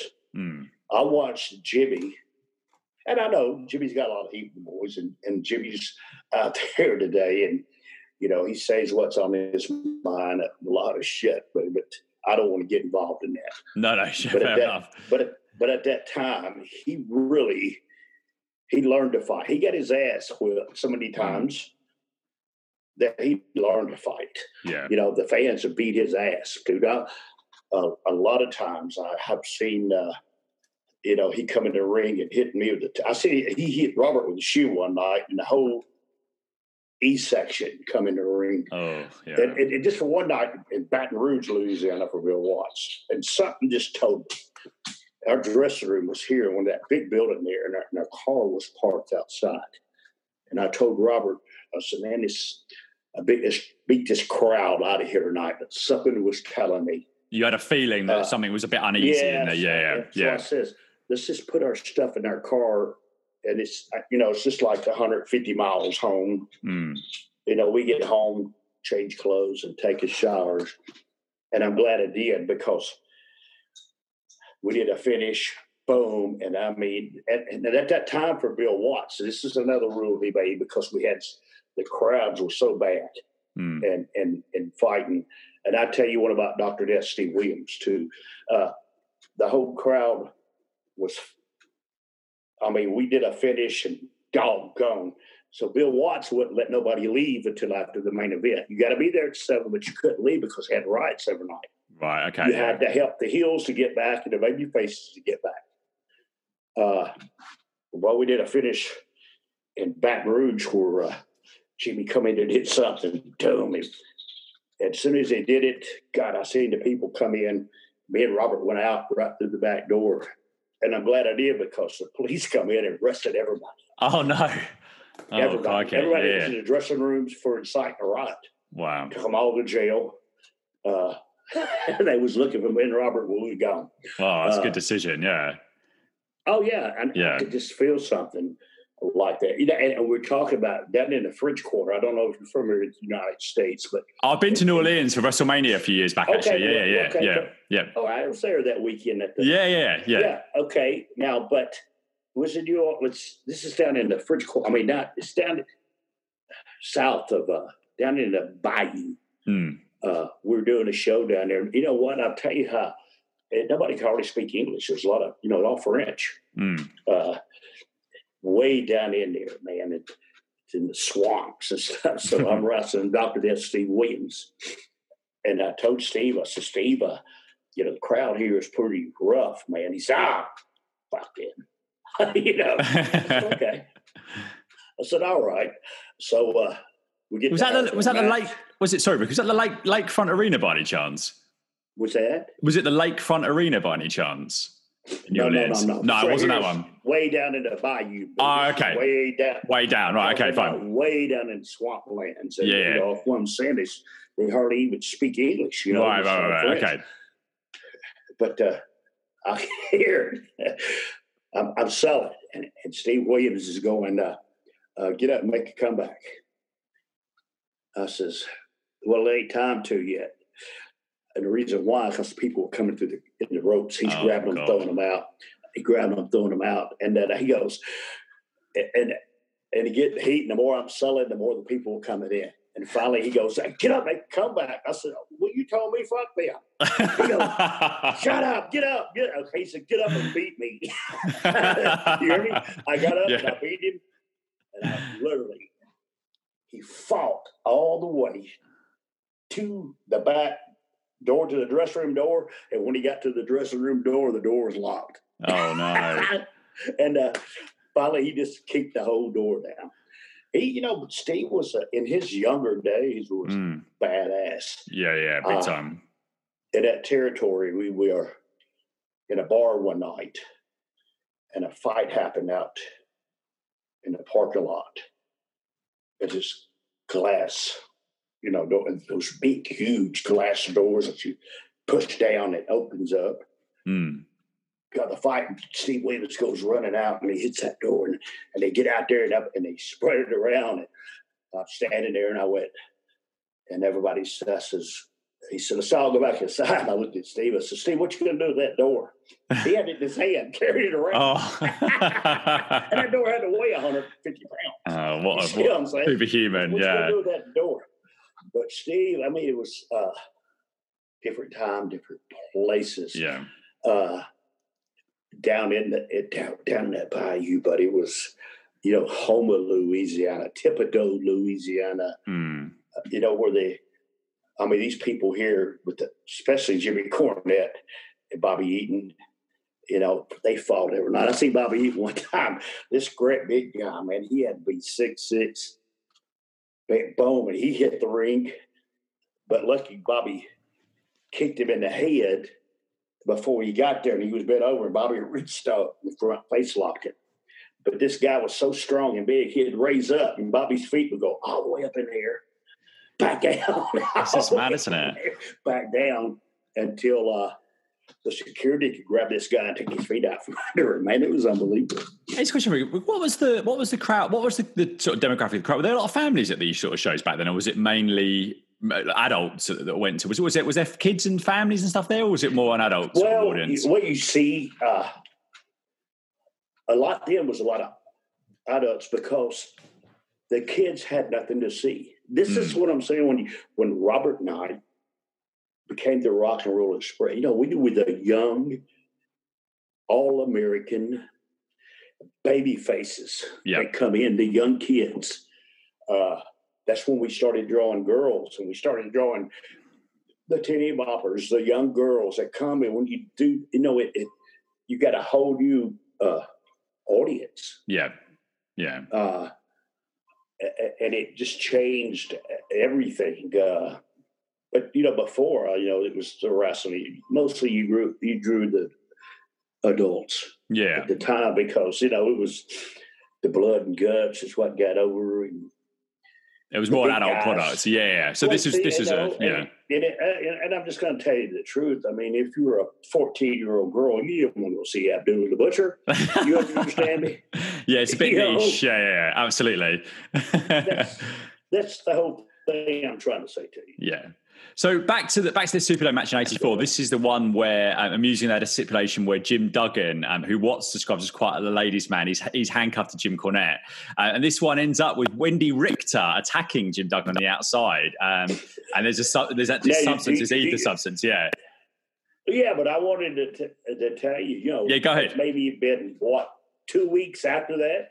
Mm. That's when she beat Moolah and for WWF. yeah, yeah. So she she Uh, was because she yeah, you know, uh, she didn't know. I mean, it was great. I don't know if things changed, uh, but I knew Wendi a lot. You know, Wendi was a great working. Mm. God, I mean, she was, you know, she was a, very uh, pretty girl too. she looked in Uh, phenomenal shape here. Like she worked out, Oh, and like she mus- was. muscular, And but yeah, incredible a- shape. Yeah, You know, and she, and she wore that cowboy hat, and I think she said she was from Texas, and Mm. and it was really she for a girl wrestler. It was a, a time that you know the same thing even like Robert and I, but at the women's era too, Wendi has stepped in. Now you got this beautiful girl wrestler that drew the men too. Yeah, exactly. Yeah, yeah. And, yep. You know, it worked both ways, and Wendi had a lot to do with that. You know. Mm.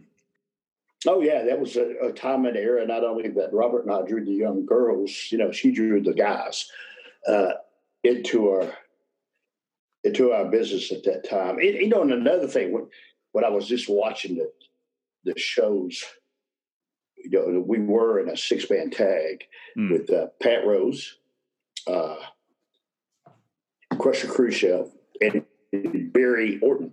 And I don't know if you know this or not, but Barry Orton is Bob Orton's brother. Yeah, oh yeah, yeah, yeah, absolutely. And, yeah, and it's it's Randy Orton's uncle. Randy's I mean, uncle. yeah, yeah. That's you know that's uh, uh that's a, that's a shoot. Yeah, but, uh, Barry, you know, I don't know what happened to him. You know, I called Bob because I was I was watching uh, the show back, and, and I'm thinking, God, I hadn't thought of Barry Orton in years, mm. and I really, after all these years, I have forgotten. So I called Bob. Oh, great! Yeah, especially for your show here. Yeah. And I asked him. I says, "Is, is Barry your brother?" He said, "Yeah, he's my brother. He lives in Las Vegas with, my, with his mother. Take care of their mother. Oh, okay, yeah. Randy Orton's yeah. grandmother. Yeah. She does. And I went, "Wow, you gotta be kidding me." so uh, that was. Uh, oh no, that's that great. That's great. People know.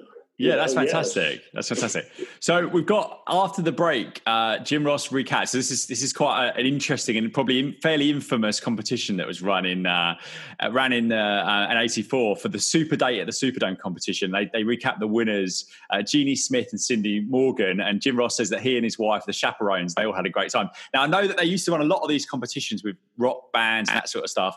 so do you have any memories of this Super Date at the because it was massively promoted the last few weeks of television before this this this all happened? Well, you know, to tell you the truth, so much happened in, in, between now and then, mm. and it, and it's exactly like when you asked me about a match.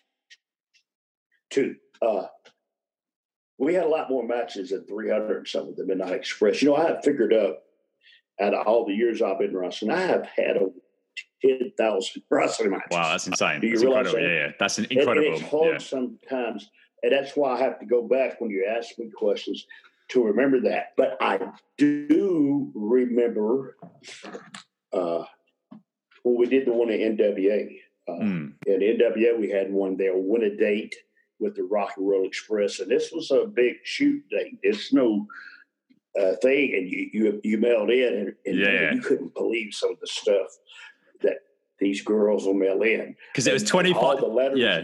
but we had we had nothing to do with picking them. Mm. But Jackie Crockett, you know, he uh, Jim Crockett's brother, you know, he was the camera and everything. He'd tell me, "Come here, man. Look at some of these letters. These people." Oh, that's great. So there's a later one than this. Yeah, yeah. I, okay, yeah. Yeah, they would. Oh man, they'd be some of the greatest naked nude pictures and and stuff. But we had nothing to big with them. Uh, but this, there's a, there's a bit man, on this. You ought to read some. You ought to read.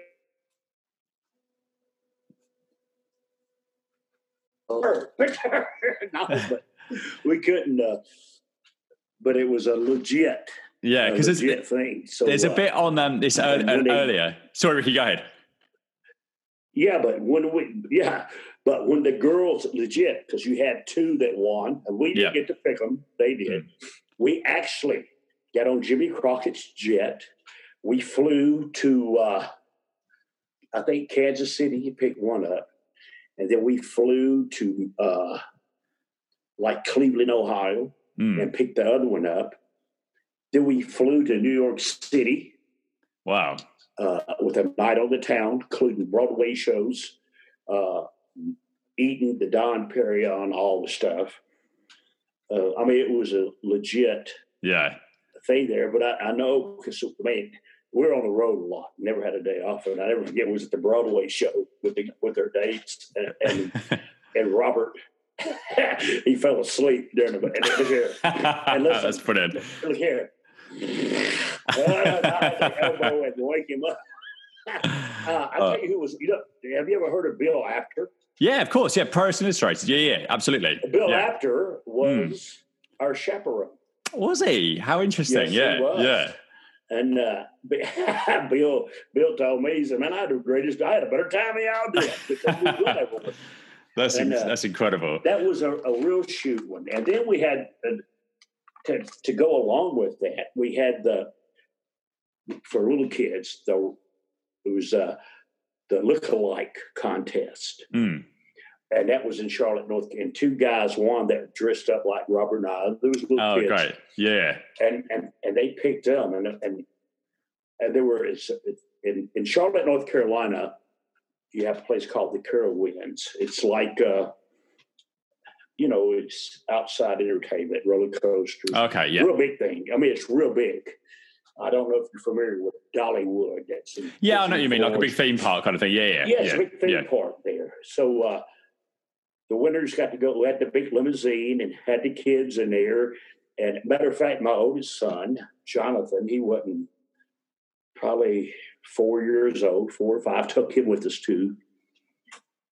But we got to the park, and this is how old Robert and I were. Mm. They had to, sh- uh, they had to, they made us leave. Really? us- Yeah. Yeah. because so many people were on us. Mm. But what they did is they closed. It was great. They they closed the theme park early that night for just Robert and I and the two kids That's great. and my Yeah. son could ride all the rides and do everything because we couldn't. It Yeah. was so. Um, I mean, it was, it was a big theme park. You know, you Mm. got ten thousand people on this. Uh, you couldn't even get on rides. You couldn't do nothing. So it was really cool. uh, That's to have fantastic. them to shut. Oh man, it was unbelievable. Uh, Going back to this time- So, sorry, Ricky. Go back to this second conversation. So, there's just some funny stuff that was mentioned in the in the lead up to this in the, in the few weeks. So, so Jim Ross was really the kind of point guy on this in terms of like explaining the rules, and he and he he made it clear that all of the there were two thousand photos apparently, and they'd become they become property of Mid South Sports, and he encouraged the girls to, to do their best possible photos and the twenty five word descriptions. But do you, uh, what whatever happened to these these photos? Because there's two thousand entries. Were they were they in when the company was sold? Did that go with it, or you know, what, what happened to those? I, I don't know. See, you asking me something I don't know. yeah, no, no Bill worries. Watts, you know, uh, if it's any tapes or anything like that, I think WWE bought all of that from Bill Watts. Yeah, but late, a lot Bill- later, didn't I- they? Yeah, Bill Watts' Yeah, ex-wife had it, didn't they? Yeah, I yeah, think Bill Watts' wife had it all. yeah. She did. And uh, she sure did because she was the one to do some stuff with us uh, to uh, to sell Mm. videos, but it never went through. And I think she, I think WWE bought it all from her. Yeah, Uh, and you know, it's- yeah, But you know, it, it, it, this goes. I wish they had some of the because back in the territory days, they had all these footage of wrestlers that was so great, but nobody even thought they taped over the tapes yeah, yeah, because they were bicycle tapes. yeah. And you know, for a promoter to spend at that time a hundred dollars for a tape that you could tape over, Yeah, yeah. they wouldn't do that. But when Paul Boesch died, now they found a whole lot of stuff in his office. Oh, did they? Because that's the thing that's I, th- I think it's really sad about these is you, the, the TV shows are great, but the bits that we don't see are the local promos. So the local, let's say you were in Oklahoma City or something, you don't see those promos for those matches there, which I think would have been fantastic to be able to see. Oh, and I, I, I, I like that you brought that up because uh, at that time I had a VCR. Mm. You remember the old VCR? Yeah. Oh, yeah, yeah. Absolutely. And they, Yeah. And they, and they first come out and they're this big, Mm. that thick, you know, and you got it on top of your TV and it's leaning over the TV. But I film my wrestling shows every week, and I have all these uh, VHS tapes in my oh, brilliant. Yeah. in my Great. bedroom that, Mm. that I need to go through. Mm. And I have people all the time want me to go through them, but I don't want them to without me being there Yeah. because I know I got one on there when Jim Ross, his first time ever in Oklahoma, Tulsa, Oklahoma. He uh, at that time, I, Jim was a radio announcer for sports or something. Hmm. And, and we're real young. We're like 20 years old, 20, 21 years old. And Jim's interviewing me on TV. And I can't say shit with a mouthful Yeah. uh, you know, I'm, I'm the brisk, and, and Jim's talking, and he don't even like the same person. Mm. You know, Yeah. just a young guy. You Yeah. know. I'm older than Jim, and it, it uh, you know, I'm a couple years older than Jim, and, and it's and we're sitting there talking, and, and I have that on there. Matter of fact, I have uh, that's when Eddie Gilbert he wasn't old enough to wrestle in the commission states. Oh yeah, yeah, yeah, yeah. So in Oklahoma, Eddie was 17, and I had him there to be my tag partner. And during that shot an angle, he brought it. I don't know. You know his brother Doug. Get uh, Doug. Yeah, yep, yep, yep. Okay, Doug. I don't think he was even in the first grade yet. Wow. Okay. Or, yeah. or the first, second grade. But Doug's on the TV show, and he's presenting Eddie a trophy. Okay. Then, Ak- then Akbar comes out, Skandor Akbar, and throws the fire in Eddie's face. I got that on there. Oh Nobody's wow. ever Okay. seen that Yeah. uh, some wild classic stuff. You know, in Memphis, they used to do a lot of wild stuff. I mean, we was like the third one, but Eddie and I did the the concession stand match. Yeah, We Yep. tore the concession stand up, but you know, Waller and Dundee done that before. But but it was you know repeating things, but but it still got over. It was fun doing it. Yeah, I bet. It sounds like a project, And- good project for someone to maybe to digitize that or put it all on a hard drive or something for you at some Uh, point. I Yeah. have it, dude. I have a whole big sack in there. Yeah. Yeah. Um, As a matter of fact, I had my son that lives right outside of Nashville. They still around. He went to my mother's house Mm. and- got all of that because it's you know my mother had been passed away, but still have the house. But he went and got all those tapes for me and sent them to me, Mm. and I can't wait to sit down and go through some of them. just Oh, you must the, You must do it. yeah. craziness uh, on there, and, and and especially when I f- first started wrestling for Nick Gulas. Mm. This has had to be in 1977, 78. So right at the beginning there, you've got some stuff from that from that time. Yeah. Yeah, but because I, the VCRs just came out, Yeah. and I was able to tape it, you know. But but Nick didn't keep it because they taped over everything. every Yeah. you know, they kept the same tapes, and after they run it on the bicycle tape, and I'm and what I mean by that is from town to town to town. Yes. Yep. Yep. You know, it's like a week behind in all the towns. Mm. And then, you know, that was something else that was crazy, you know, because of Yeah. a, a lot of your shows and, and Mid South too were, were a week behind. Yeah. So and you would have these.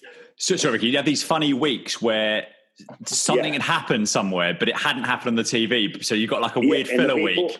Yeah. the people hadn't seen it yet. Yeah. So Exactly. to come Yeah. back Yeah. The next week, especially if, you know, if they beat me up on TV and I, you know, I had to, you know, I had to not forget to put thing on my Put the thing on, before I yeah. thought the uh, the last Stampede was such a good example of that because that was promo- if you just watch the television without the local promos, you think that's going to be one match somewhere, and I think they did it 15 times. It's just like it's just at the, the time where you could still do this sort of thing before it moved a little bit more to to you know more more uh, not not so much. Um, I, guess closed circuit was the next stage, and then pay per view after that, rather than the the just the, just the consistent big live show type situation. And back to this this super date thing, they show a really great video of you guys um, set to Joe Jackson stepping out with the just showing the highlights of the of the girls, and I think did a little bit of dance there. So I thought I love I love the video packages as we as we talk. I first that. Is, uh, yeah. Uh, is that out of the is that out of the mid south area? So so it, so in, I don't in, even remember it. I'm Oh, in, in your in your super date on this episode, in your in your super date bit, when they when they show the winners, um, there's a little montage of you and Robert with the two girls, and it's got Joe Jackson stepping out to it, and it's really well done. They show you arriving somewhere, walking up some steps. There's a little bit of dancing in it. It's just so it's just brilliant. It's so so so well done. I- yeah. uh, you need to give me that so I can look I'll, it up. I'll, tw- I'll tweet it out. I'll tweet it out Yeah. when, when we when we get the episode released, I'll, I'll, and I'll send it to you. No, no worries at yeah, please uh, tweet it out for me because Yeah. you know that's something that I want to see too. Yeah, So it's you- so you- good. And and a lot of things you you know I, I see a lot of matches that people post on the internet that Mm. I totally forgot about. Uh, we have one here that uh, and people want to pop. That you know you want to listen to real pops, but you see, it's I wrestled Ric Flair on one of them. It's got me coming out, and Rick's in the ring, Mm. and the people were going crazy, and I could see all the people on here posted, "God, what a pop! What a pop!" Yeah. That was just one night. Yep. The other ones you didn't see. But Uh, but that's I, I tell you what, Ricky, that's such a big thing now because I've I've been watching a lot of uh, 80s and 90s stuff, and I've also watched a lot of your stuff recently as well.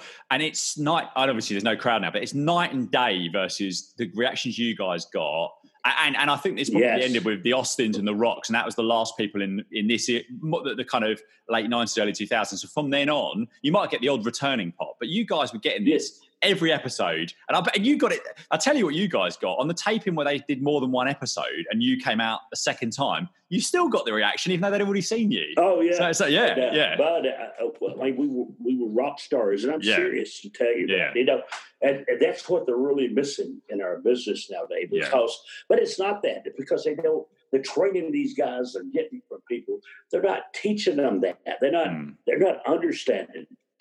I told a guy the other day I'm doing a seminar, and I told him this is what you got to do in our business. In my day, I'm telling you, I was the best in the world. And I said, if you don't believe me, just ask me. yeah, All right. I'm, I convinced myself. yeah. Well, you have And- to. You got to believe in see- yourself. Yeah, But if I could convince myself, you can convince the people. And my whole thing is is making the people on the front row, not only the people on the front row, but the guy I'm wrestling, yep, like Arn Anderson, that I'm hurt. And they ask me in the ring all the time, "You okay?" yeah. Okay. If he's asking me if I'm okay, what do you think they got on the front row's thinking? That's a great. But let's great go further example. than that. Yeah, What do you think about that guy up there in that box? yeah, Yep. They're absolutely killing it. They're in See, it, that's what we are missing it, and that the people would would stop to think because of going back to something earlier.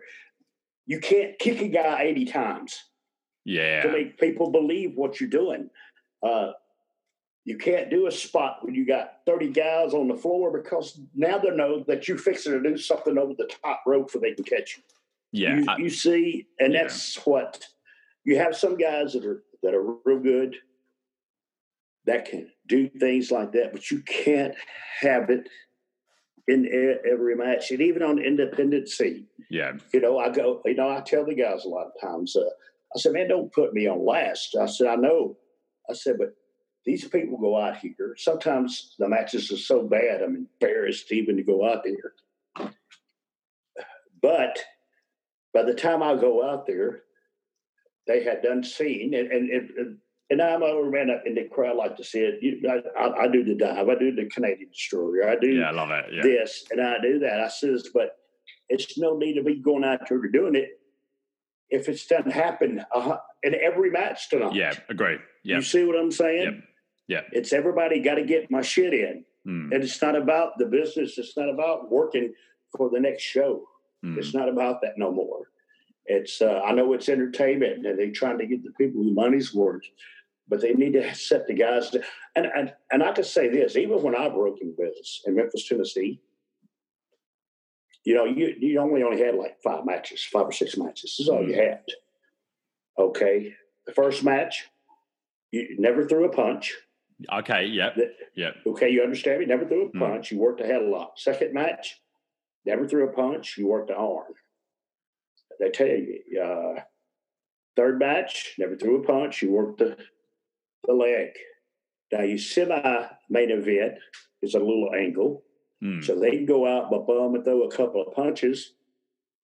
But you had to save everything for the last match, the main event. Okay. Yeah. You see what I'm saying? Yeah. To build Uh, and build and build and build and then to the main event. Yeah. Exactly. Yeah. Yes, and then and then when Lawler went out there to fight Joe LeDuc or or something like that, it meant something. Mm. You see what I'm saying? Yeah. Yeah. You, yeah. you never seen uh, nut shots. Mm. You never, you know, you throw a guy on the top rope, it was a disqualification. But I know our business changed, entertainment changed. People want to see more. But we're going to have to save something.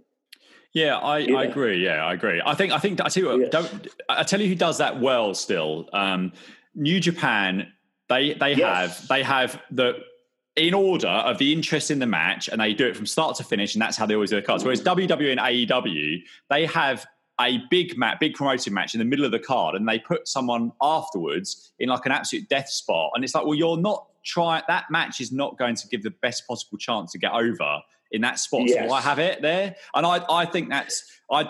I really like New Japan for that. They they release the card, you know what it's going to be. There's not there's no, you know, it's in order, it's done. Whereas WWE and AEW don't do that. And I, I think option A is the way to promote a wrestling card. Build it, build it, build it, build it. Main event done. And that's the way it should be. Yes. I- yeah. you see, and that's the way I look at it too. Mm. And I know you got a lot of main eventers that work for that company. Uh, they might run two shows, but see, when you do that, save something for the other show. Mm. Uh, you don't, you can't have every, you can't have every match as a main event. Yeah, yeah, I You agree. see, you can't have every match as the main event. You got to save something for the people who see. And uh, uh, uh, well, what they're doing, they're thinking right. They they have a lot of good talent there, Mm. uh, but they need to learn how to use it right. To me, Yeah. that's what I think. Yeah, I, and that- I, I think. so- I And think everybody has their own opinion, you Yeah. know, about it. So I think some That's the way quality control is, is what's needed there. Maybe, maybe someone just just with experience, just a quality control person that's not involved in creative, but just actually, yeah, let's Just- sit down and talk about this. yeah, yeah, That's it. Let's, let's all sit down and talk about this. And yeah. let's Does this make here, sense? This here and this Yeah. here, and Yeah. let's build for this here. Uh, then everything, you know, it'll fall into place. Uh, I don't know. I mean, they're they're good guys. I love their show. Yeah, I, know, I think it's been really good so, so far. Yeah. Yeah, yeah, I watch a lot of the shows, but you know, Mm. it's getting to a point, and and I don't get me wrong, I'm not knocking nobody, but I, I'm, I think I mentioned this to you before. You know, uh, you know, WWE, everybody looks alike. Mm. I can't. It's it's killing me. Everybody looks alike, yeah, and uh, and and everybody's they do the same spots. It's just at a different time, and it, they need to cut down. I mean, they need to do something. Get get their writers back in there, and and, and make these guys understand what you are thinking in your head. As I told you earlier, you can't pick my brain. I got to get into your brain Yeah. and make you understand what I'm thinking, yeah, and that's what they're lacking.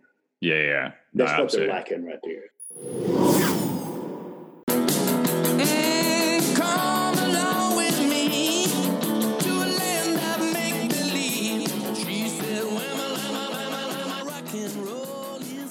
So, so moving forward to your uh, to your six man, I just want to ask a question about your um, your entrance music. So, I, but, but through the magic of post production, we'll, you'll hear a little bit of the ELO's "Rock and Roll Is King" at the start of this podcast. So, when did you go? I love this song. When did you guys start using that as your as your entrance? Rock and Roll's King. Yeah, yeah, yeah. Uh, I, I, I think we started using that uh, when we went to NWA. You know, we uh, used Kiss. Uh, I want to rock and roll, and then we started. You know, we used Bob Seger for a long time, Hmm. old time rock and roll. Uh, we even used Jump by Van Halen. Yeah, I mean, yeah, yeah, Uh, yeah. we used a lot of different music. This is, you know, in the early 85, 86. It's Hmm. whenever the song come out that was popular. And Yeah. a lot of these guys, you know, and I'm going to tell you, I mean, ELO don't even know how many albums we probably sold for them. They got, you know they got 99p out of me because I downloaded it to, to to play it on the start of the podcast. So that's the, that's the thing. Yeah, absolutely. Yeah, so, yeah. I mean, uh, they don't probably don't even realize, you know, uh, you go back, but but a lot of them did, you know, like Bobby Fulton, well, the fan, the fabulous ones out of Memphis first Hmm. started using ZZ Top, and then the Fantastics, Bobby Fulton and Tommy Rogers, Who we see, don't they we? Yeah, started yeah. they started using uh, uh, Sharp Dress Man, Sharp Dress Man, yeah, yeah. Yep. and they and they come to the wrestling matches just to see Bobby and, and Oh, I know they're fans, aren't they? Yeah, yeah, yeah, yeah, Yeah, oh Yeah. yeah. especially Dusty Hill. yeah. You know, Dusty's a big wrestling fan, and you know he's a good guy too. Him and Billy both. So, you know, they're they're big superstar rock stars, but if, if you ever met them, they're crazy. You Yeah, know, I Jimmy mean- Valiant, the Boogie Woogie Man, Jimmy Valiant. Mm. You know, he he copied himself after Billy Gibbons. Yeah, yeah, Uh, ZZ Top. You know what I'm saying? He talks like him. Yeah, boogie. yeah, Yeah. yeah. Oh, oh, uh, uh, uh, yeah, Jimmy Valiant, but it's great. Long beard. Yeah, well, I mean, it works. It works. If it works, it works. So, tell you what we're going to do now, Ricky. But I'm just going to sort of rapid fire some questions for you. Which we've got some fan questions, and there's a, there's a few questions just to just to finish Sure. this episode. So, um, uh, basically, so I'll bring in some names, people when when these, but a few questions from me as well. So, I love the blue the blue outfits you guys are wearing in, in this episode. How many outfits would you guys typically have around around this time that you would sort of interchange and take on the road with you? Oh God, we uh, at least thirty different outfits. Wow, that's a huge number. you know I, I still do. Mm. You know I still have a lot. You know, uh, uh, even as right now, I mean, uh, I have a lot of different things, and I still have a lot of my old stuffs too. Uh, people try to get it from me all the time, but uh, as, as the years went on, you had to redo it. But at that time, oh god, man, we didn't. You know, you was on the road every day. Yeah. So you need you needed it, didn't you? Yeah. Yeah. Oh yeah, we man, we had all kinds of crazy stuff. Yeah, that's great. Uh, so the, the- during, this was just I just thought this was this was a really fun six man. So you, do you have any memories of working with um, with Hacksaw and and Crusher Khrushchev? We've we've touched on any any memories of working with these these guys over the years. Well, oh yeah, I mean with Crusher Khrushchev and uh, even in the eighties for Bill Watts and, and Hacksaw Jim Duggan. Uh, uh, but you know, in, in both territories, especially going into the Mid South, Mm. you know, we were the All American guys. So naturally, with with what's going on in our world, they got us against the Russians, Nikolai Yeah. Volkov and Crusher Khrushchev. They're what got us over to Yeah. wrestle the Midnight Express. And Johnny Walker, which is wrestling too, and Magnum TA Yeah, got the Midnight Express over for us to wrestle, Yeah. for them to wrestle us. You see, both things works like a pyramid and, and, until where you meet. But Hacksaw Jim Duggan, he's, uh, I told you, uh, uh, you know, he our first time into the territory about the bar fight, right? Mm. Uh, you see, I mean, that was our first day, and and, and, to meet Jim Duggan. Jim Duggan's got one of the best personalities and, and the funniest guy that you would ever. I never was in line one time. Somebody hollered out something. Jim's getting a drink, and the guy says, he said something, and Jim said something, and the guy says something about an asshole. And Jim turned around and, you know, he's got Robert eyes like Robert, you know what I'm saying? He goes, asshole. Who you calling asshole? Asshole. and it's it's really he Jim, uh, man, he great personality. yeah, I told you earlier, man, it was so many things that I can't remember. You know what? Being stiff, I, I, I was a special referee one time for Dr. Death, Steve Williams, Mm. and Hacksaw Jim Duggan. And I was a special referee. And then when they come back, they asked me to go, what you think about the match? I said, man, you guys talk too much in the, in the match. I said, what you talk about? I said, yeah, every time one of you throw a punch, you go, I'm sorry. I'm sorry. Dumb stiff son of a bitches. Oh, that's me great. Oh, yeah, they both laughed. But uh, That's that's the incredible. way it could. So you were uh, so we, later on in, later in the episode we saw um, Junkyard Dog beat Buddy Landel, and you were one of the one third of the WCW World Six Man Tag Team Champions with uh, JYD in early '91. What are your some of your memories of that that run and of of JYD? Well, you know, uh, Junkyard was. Uh, oh, I want to start about uh, first of all in Louisiana before Robert and I come in there because you know Bill Watts pushed himself, but he Junkyard Dog was over. Hmm. I'm, I'm telling you, he he was over. We all had our own battles with a lot of uh, different things, drugs and stuff. But Junkyard Dog was over, buddy, in that Yeah. territory. And then you know he left from there to go to New York, and and then he was in WCW. But you see, when and I'm just going to tell you the truth, when you are a, a six man world tag team champion, Hmm. You're just lost in the shuffle. Yeah, You I really- guess. Yeah, yeah, yeah. You- they have nothing for you. They didn't have they, did, they weren't around for very long those belts, were they? So yeah, No, no, no, Well, yeah, Do you understand what I'm saying? yeah. I understand. Yeah, They have yeah, nothing for you. yeah, Yeah, and, and I always remember that. You know, when you're a when you got six tag team championship belts in your territory, and you're the last one, they Yeah. have nothing for you. yeah. That makes sense. Yeah, And so sense. the six man tag. But you know, I, I enjoyed Dog. He was a great friend of mine, and you know, you know what? And I don't know if you know this or not. He, you know, he got killed in the car wreck. Mm, yeah, that he was, and he always told me this. He said, "I'm going to go watch. I'm going to watch my daughter graduate from high school," and that's what he did. He went. He drove North Carolina to watch her graduate. On the way Mm. home, he had a car wreck. oh, that's awful. Yeah, Yeah, but it Yeah. just happened. yeah. Um, One of our former guest hosts, Zeus King, asked whether there was any whether, whether there were any ever any plans for Rock and Roll Express versus Fantastics program in the eighties. I know you guys worked a few matches in the late nineties. Would you? We were all on the same. You always on the same side, I guess, around that around that time. Well, yeah, and and I love Bobby and I, and I love Tommy, but you know they were the same thing with us in Memphis as with the Fabulous Ones. They played second fiddle. If you noticed, everywhere Robert and I went, they come in after we left. Uh, but they were great tag team. They was Yeah. good. I, you know, I I can't even I can't really even recall wrestling the Fantastics. Really, I think maybe ninety eight. I looked up, but perhaps around that sort of time. Beg your pardon. I, I, th- I looked up. I think it was about 1998. Uh, I, I saw something, perhaps of you guys. Um, Yeah, that was probably on an independent show. yeah. Oh, yeah. I think it was. Yeah. something. Yeah. and it and it and it really meant nothing. Hmm. Uh, yeah, I know. I, I know that we wrestled the Midnight Rockers, Shawn Michaels and Marty Jannetty a lot. They were, Hmm.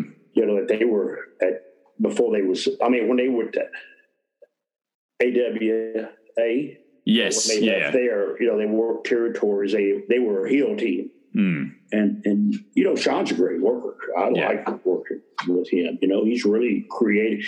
Even when he was, uh, I mean, before he got his big break in WWE, Mm. I know he was. You know, he was he was great when he was a kid. Uh, so I got to say that for him. He was No, really yeah, he's he's he is uh, one of He's the one of the best, isn't he? Yeah. Um, so Yeah. just just some, some more some more questions going to fly around here now. So um, Okay. Stuart, Stuart Roberts asks, um, were you aware of the changing face of pro wrestling in 1984 with the WWF's national expansion, or were you so busy going? I think we touched on this right at the start of the, the episode. So you- were you were you as a wrestler really aware of what Vince was doing in New York, or were you so busy with your own? You know, did you hear about this Uh, like, big expansion, Hogan going, and all that sort of stuff? Well, I, I mean, I, I mentioned to you, you on our, the other half of our podcast. Uh, I was in a position where I didn't know and I really didn't care Yeah. because I wasn't a promoter. Hmm. And see and understand when somebody does something like that, they're expanding their business to all over. That means the wrestlers Yeah. Have a better, they have more opportunities. Yes. So yeah. I cared. I mean, I liked. I'm, I'm glad Vince did it. Mm. You know, I mean, look at today. I mean, look what he has accomplished. You know, these guys, some of them make millions of dollars a year, Yeah.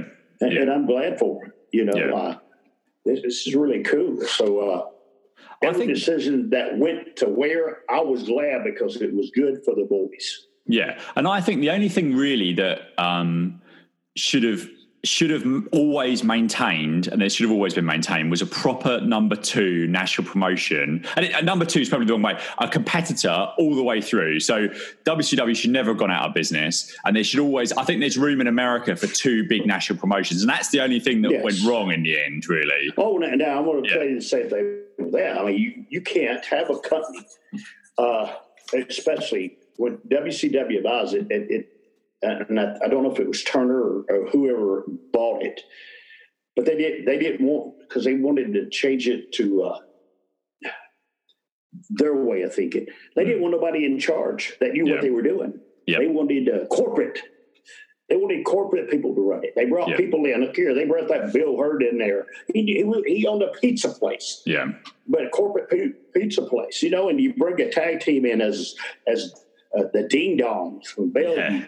Yeah. Yeah. But then they let that go. And I'm not here knocking people. I'm just telling the truth. And I still like these people. I like them. But but Eric Bischoff and them, they robbed Mm. the whole company. You know, they signed themselves to their own contracts. Uh, me, I just wanted a job putting a ring up. I couldn't even get that. You hear me? Mm. uh, when you sign yourself contracts to when you go to your mailbox and you have every week for eighty thousand dollars, kiss my ass. Mm. That's, that could pay a lot of people. Yeah. Uh, absolutely. I mean, I'm, for them, that was good for them, but they killed our business. Yeah, it did. Uh, it, it, it did. I mean, WCW should have never went out of business. No. and it, but you can't bring in and pay people ten million dollars, ten, you know, because that money runs out. Yeah, that And- company. and- yeah, sorry, go on. And, and and another thing, not looking at the future of the business. everybody that was in charge only cared about them, Yeah. not the business. They only Bad- cared about yeah. them.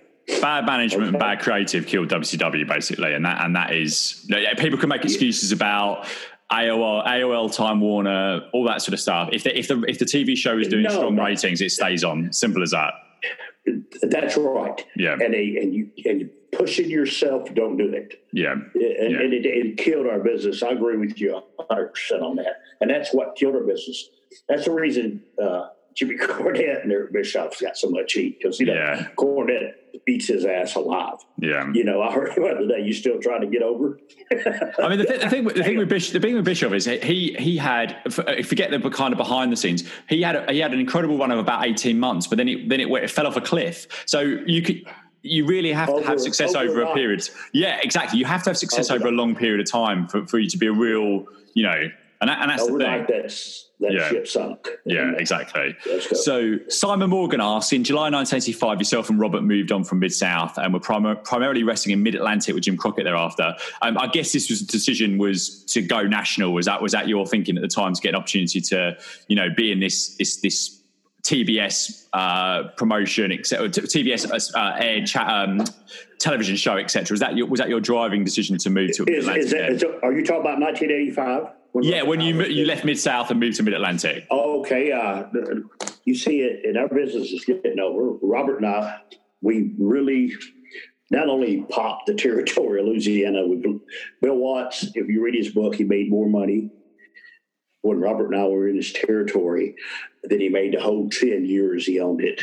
Mm, Okay, now uh, we was there. Ric Flair was a world champion at that time, and Ric Flair would come in and out of the territory defending his belts. Are you there? yeah, I'm here. Yep, yep, I'm here. Okay, I, got a steel face on my thing here. Oh, I can hear you. So don't worry, carry on.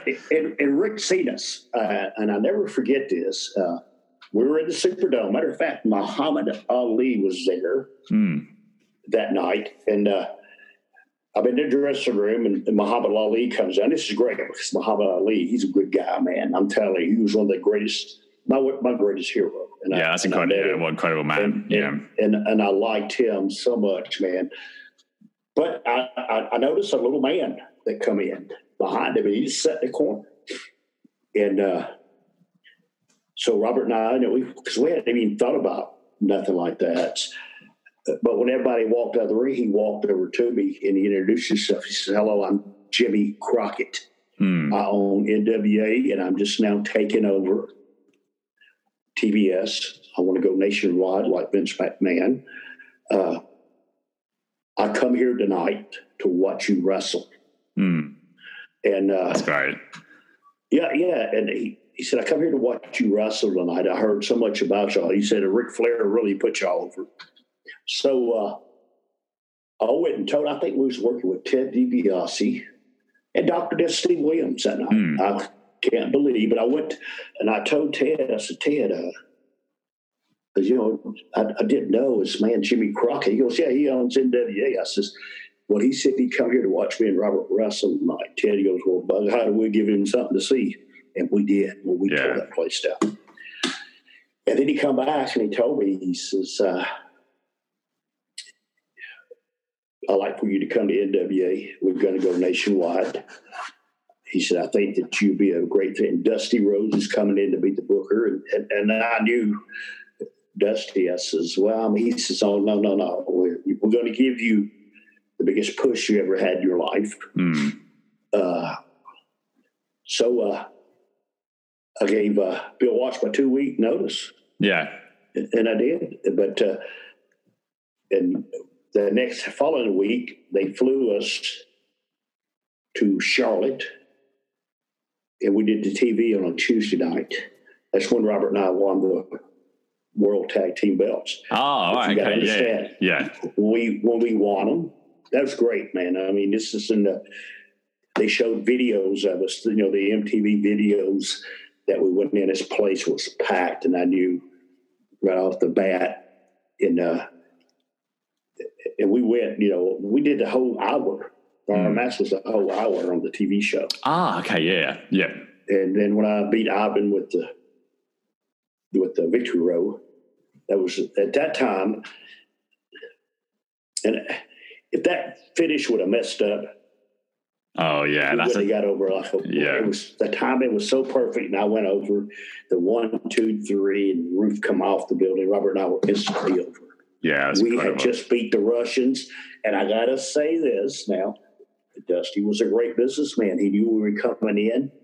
Uh, Barry Darsow and Ivan and Nikita have done beat everybody in the territory, Mm. including Dusty, Dusty and Magnum. You Yeah. see, so uh, and and when they did that, it was a victory roll. I, I call it heard around the world. yeah, It was great. a great thing because we was instantly uh, now, we're nationwide. You Yeah, yeah. understand me?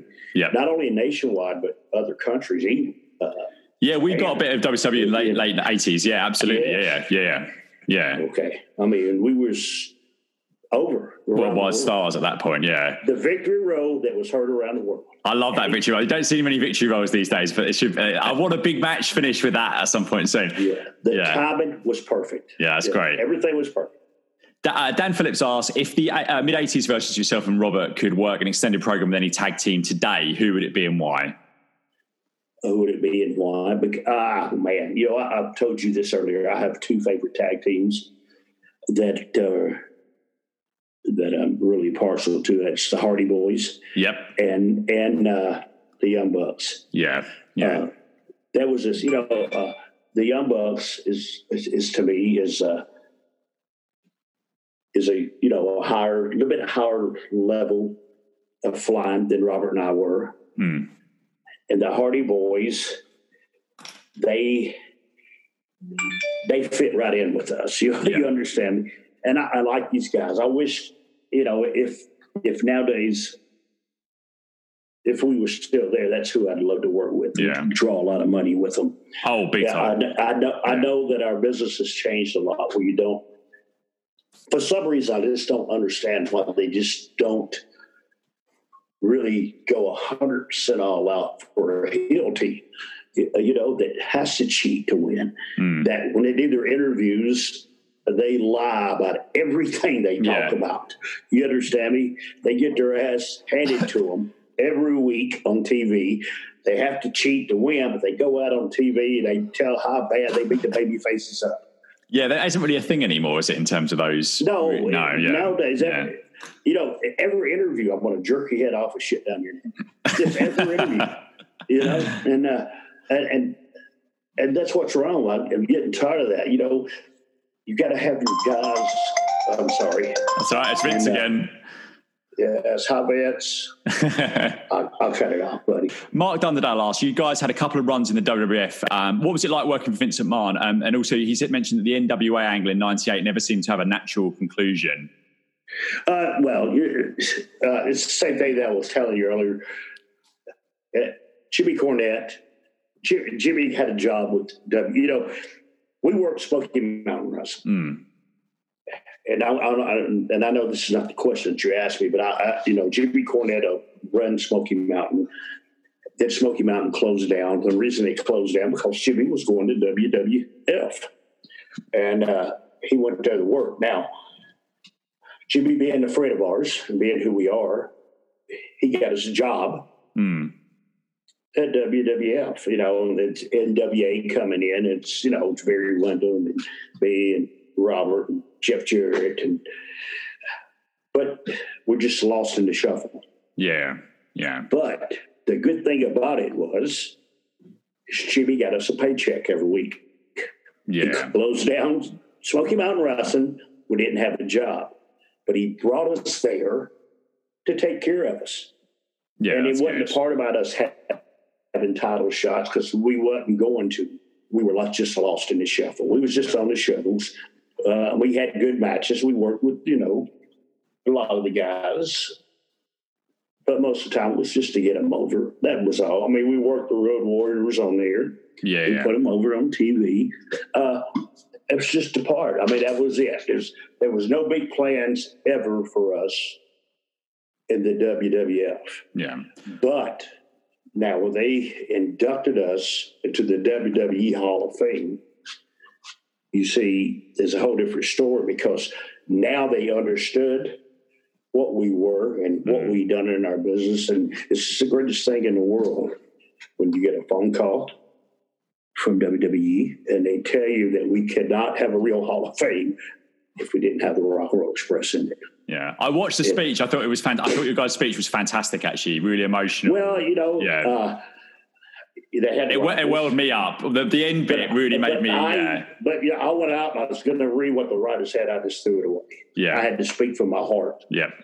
That's the only way it gets over like that. You know, the, you don't need writers for for the Hall of Fame No, because that's that's that comes from your heart. You know, I don't want somebody else putting words into my mouth.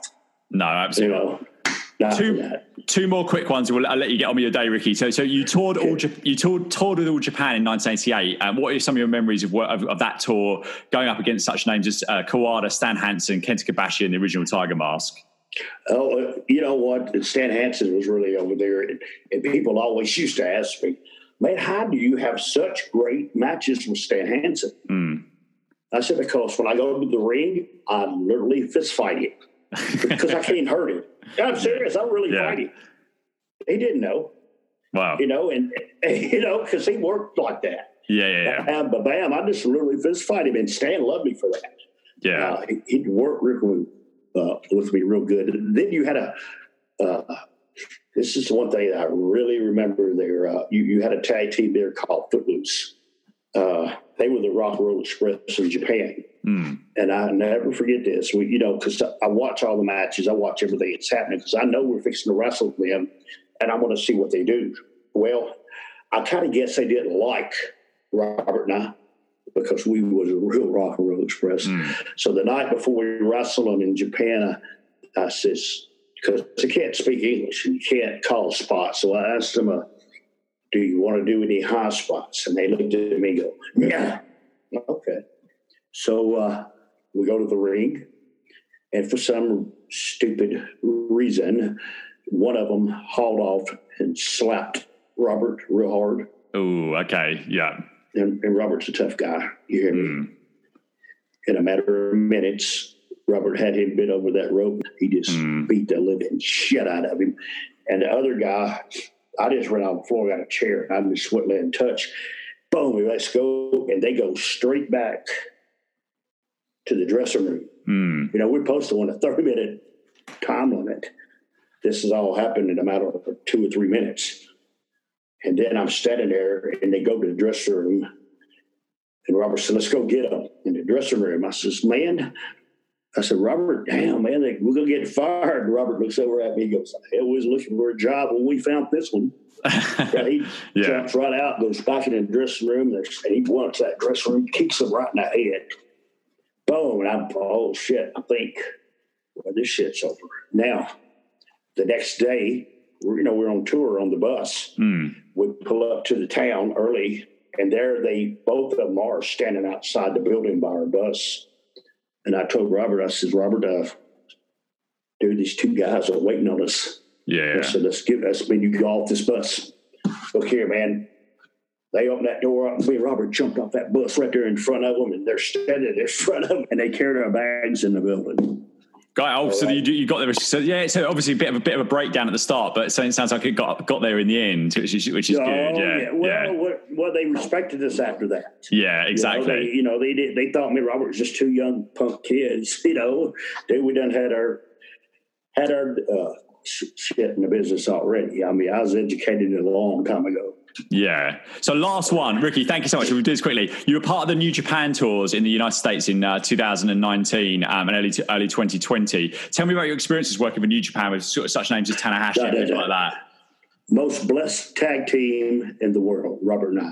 Hmm. Because in a matter of a year or a matter of six months, we worked for uh, Ring of Honor, Yep. NWA, uh, AEW, Yep. and New Japan. Yeah. Incredible. Tell me, I mean, What a run. Any What a run. Yeah. Yeah. What a run. And, and we did that. Uh, New Japan, very. Uh, I love the guy. I love the company. Yeah. Uh, Chase Owens, uh, Yes, one of the Bullet yeah. Clubs. You know, Chase is one of my boys, and Yeah. uh, we were coming there. So and so they brought us in to work with them, and and the guys really. You see, you're only as good as your opponent and let you be Mm, them serious. Japanese boys don't want to work with you; they they won't, mm, you know. But they really work with us so much, and yeah. especially in New York City and and in uh, Philadelphia and the bigger towns where they're really sold out. Yeah. Yeah. Uh, yeah. The pop, we but it was like 1985 again. Yeah. especially when. I, I did, you know, and they and they put over my stuff because you know they they watched us here. They see me do the Canadian destroyer. They see me do the dives out of the ring, uh, and they put all that in our matches every night. Incredible. I had a great time with them, and and, I, and, and it's just a part of about them respecting us, and that's Yeah. the whole thing about AWE, the whole thing about Ring of Honor, the whole thing about NWA, and the Yeah. whole thing about them putting us into the WWE Hall of Fame. Is they remembered and they respected us, and we Yeah. respected them back. All right. Ricky, thank you so much for your time. We'll speak again. We welcome back to the show today a very, very special guest. Former three time Mid South Tag Team Champion and world renowned professional wrestling superstar, Ricky Morton is back. How are you doing today, Ricky? Man, I'm always doing good. Yeah, You it's know, really I lovely to figured see out- you. I figured out once I got older, you know, if I have a bad day, it's my own fault. And I'm not going to let that happen, dude. That's a good. That's a good thing to live your life by, actually. Yeah. How, how, so it's Yeah. been about nine months since we last caught up uh, on on on the show. How how has it been? I saw you recently wrestling with your son at the GCW Fight for Everything. We we actually sponsored the block directly after you. I don't know if you whether if you whether you were still in the building when that all happened, but what was that experience like? Uh, you know what? Any experience with uh, with my son is, is, it's something that I really can't explain to you. Yeah. You know, my son, you know, he's been going with me ever since he's a little kid. Mm. Uh, he's wanting to break into this wrestling business so bad. But one thing about Daddy that I didn't get a chance to was to get my education. Uh, he got a four year scholarship, and I'll be damned, I'm going to make him get his education. Yeah. And uh, and, and I'm going to do that. But being at GCW, you know, this is a,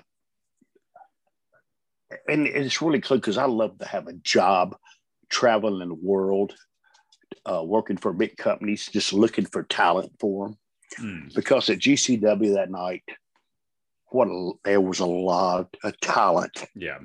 that night in the ring, especially the two guys, Ricky Shane Page and another guy we wrestled. Yes. Yeah. Uh, and Ricky Kogar, Champagne- Yeah. Yeah. Ricky- really impressive of those guys. Yeah, but you know, Ricky, he is. Uh, I don't know if I could say he's underrated because on the independent circuit, he's a big deal. Mm. Uh, but he's uh, a big company uh, prospect, Yes. and yeah, you know, and see people like that. I would love to help get them into the and get them known. You know, our business is so, and, and and it's sad to say this, our business at this time and moment where the coronavirus has got everybody held down and Mm. not doing a lot, and the guys performing uh, in front of people with no crowds. But people like him, uh, I would love to help get a push for them in the company because they're they're great talents, and Yeah. it's and it's a difference. See, when it comes to talent like that, even me, I can leap leapfrog, drop kick, even do a Canadian destroyer Mm. in which everybody can. But there's only a few people in this world that really know how to work, or let me put it this way understand our business. And he's one of them. Yeah. And uh, I I just wanted to say that to him. It, and for me, uh, being there that night, uh, only thing bad about it was it was in Philly, no crowd. And, but that didn't bother me. The part that, it, that bothered me was there was no heat in that building. It looked cold. it- yeah. Hey, it was about 10 degrees outside. Holy And crap. that's 10 degrees It- Fahrenheit as well, wasn't it? Rather than Yeah. Celsius. Yeah, I bet it was. Yeah. Gosh, it was cold in that building. But no, I had a I had a great time. I always do. I hope they do it again because it because it was such good fun here. Because when I woke up, it was right because we were five hours ahead of Eastern here. We, we it was right in the middle of the night. So I'm watching all this stuff, and it's like I feel like I'm I'm watching stuff that not many you know. It's kind of like the real like middle of the night stuff. It was in such good good um. Yeah, good but you got to a lot it. understand that was, a 24 hour Oh, yeah. stop show. Yeah, yeah, yeah. I mean, they hey, at they wrestled at five o'clock in the morning. Yeah, they was wrestled at And I four watched all that stuff, the all the daytime stuff I watched. So yeah, it was so it was such good fun. So yeah, it was, re- it was right. really really good. How are things Cool, with man. you with you guys where you are now, sort of COVID wise? Are, you- are, vaccines starting to roll out and Yeah, so you know, I'm lucky. I live here in the state of Tennessee, where we're not in the states that are all shut down and everything. Mm-hmm. You know, we I live up in the mountains anyway. So, uh, but you know, my wrestling school, we just opened it. I mean, we had it open to a certain amount of trainees that come in, but now you know we do a live show on School of Morton YouTube every Sunday at Oh, five oh five Eastern out. Yeah, time. great, great. Yeah, man, you need to watch it this I Sunday. will do, I- yeah. You know, I have a. It's from my school, and it, it's been coming on for the last. You know what? We just celebrated our year show. Oh, Uh, we're on every yeah. Sunday at five oh five. So, uh, and it's another thing I was telling you. earlier. There's a lot of s- lot of guys on there that, that in my mind, some of the stars of the future that I take time to be with and try and try to make them understand. And even you know, I have kids on there. They're twelve and thirteen years old, but Mm. but you see, uh, this is a business, and everybody has a dream Yeah, absolutely. and and and and I try to teach them. You know, you- this business don't come to you; you have to go get it. yeah, But the COVID virus, you know, it's got everybody down. And and and to me, I, uh, even though some of the boys are out there listening, the the ones that worked in front of no crowds, and, and I have a bunch of times, dude, that's hard I you know, it is, because- yeah. because when you learn to feed yourself off the crowd, uh, and then they're not there, it's very hard. You know, it's just like, uh, you know, and, and then WWE's got the the TVs all around the Yeah, ring, or, a tough or I what find that- that's about. I find that quite And- difficult to watch. How, how have you found with the, with the kind of pumped in? I, it's, everyone's everyone's working in a position of difficulty, aren't they? I goes because you can't you can't present it, so everyone's kind of done different things. But that Thunderdome, I don't know whether I'm a bit sensitive to the screens, but I find that quite a tough watch. That that uh, with those screens. Yeah, you know, I catch myself trying to see they got people in the background. Yeah, See yeah, I yeah. I know you mean. Yeah, But uh, you know, I got to say this. My hats off to those guys because they, Yeah. uh, you know, you know that's a high velocity uh, program there, and Yeah. and you got to go. Hey, and I, and I want to say this to everybody out there, and it's that it's a, it takes a lot to impress me. but I watched the Miz on there other night. Oh right, with, okay, uh, yeah, John yeah. Morrison. Yep. Yeah, the interview that the Miz did. Remember the interview he did with John Morrison in the ring with him? So was this when Miz was? I haven't said. I must be honest, Ricky. I'm not watching too much WWE at the moment. So was this when Miz was champion for for a, a Yeah, what he period? was he was doing an interview. Mm. Uh, one of the best interviews I have ever heard in my life. wow, wow. Uh, this the facial expressions, his body was, and explaining, and not trying to be funny. You understand me, and not trying to press the boys in the back. yeah, yeah, yeah. His interview was strictly, and, and I loved it. I mean, I ate it up. So if you any of your boys out there get a chance that, that are trying to work on your interviews, go back and watch the interview Miz did in the ring last Monday night. It was badass. I Oh, it's really interesting. I'll, go Okay. and check, I'll go and check that out. That's that's that's really Yeah, cool. cool.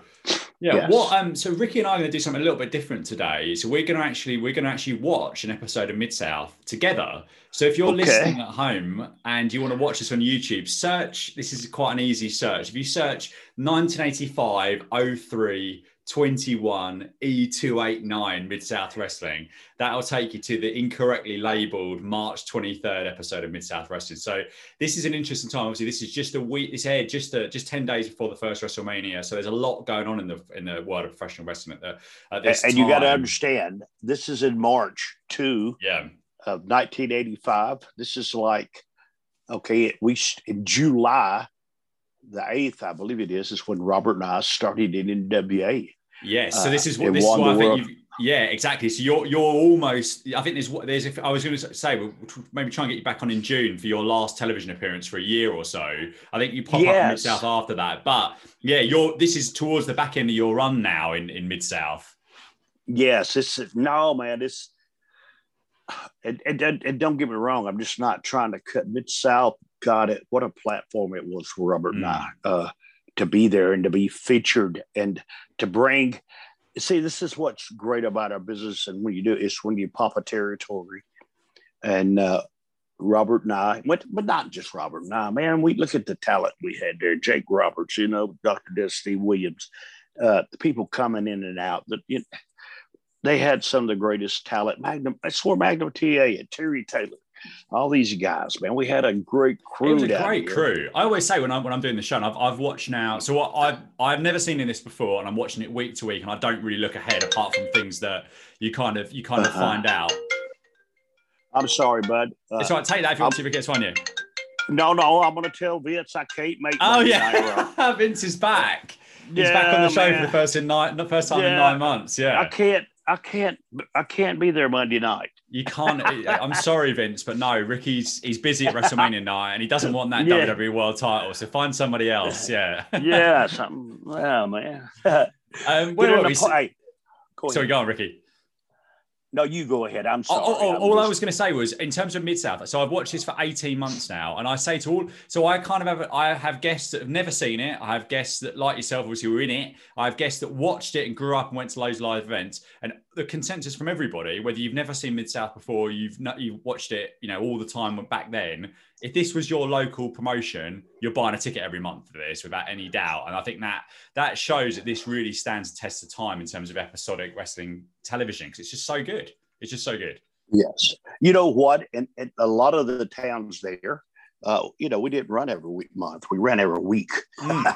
you hear me? Yeah, our yeah, shows exactly, ran every, yeah. our shows ran every week. It was a And, quite a uh, hard schedule, wasn't it? You guys used to work back then for, for the mid south. Well, yeah. you know, Louisiana was a hard schedule. You bec- and the reason why, I, I don't know if you're familiar with the states or not, Louisiana, Mississippi. I've done. New, uh, I've been to. New Orleans, but that's the only time in Louisiana. yes. But what I'm trying to say, in 1985, they only had one interstate, and Yeah. it went Okay. and that was Interstate 10, and it went east and west. There was none going north and south. So a lot of the towns that we made that were 300 miles away were two lane highways Oh, going through small that's towns. brutal. Yeah. Yeah, but you know what? I, I think back, and, and I'm very, I'm being very honest with you. Uh, I had more fun in that territory than I did any other territory Really? I worked in. No, good, was it good Yes. nightlife, and, and then you got on with all the rest of the wrestlers it, and stuff? It, it wasn't not really that. It was just the learning thing and and how and how you know it was a lot of young guys there and how we got along. And, yeah. you- Yeah. You know, it wasn't the drama these days. and It wasn't the bullshit. No, you didn't have, you know, the boys depended on each other yeah. to make a living. It wasn't the point in fact, and you know, and Bill Superstar Dundee was the booker. And Yep. see, I love bookers that don't work because bookers that work, they push themselves Yeah. Yeah. uh, you know, and Bill Watts was the owner. He retired, so he didn't push himself.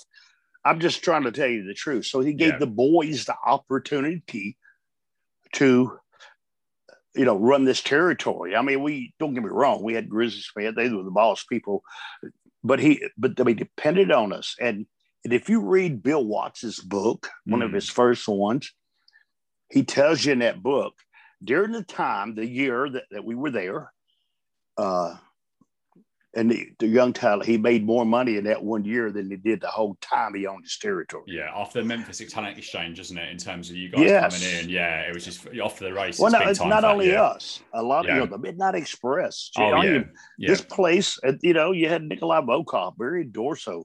Uh, this place was loaded. You know, Yeah. wrestling too.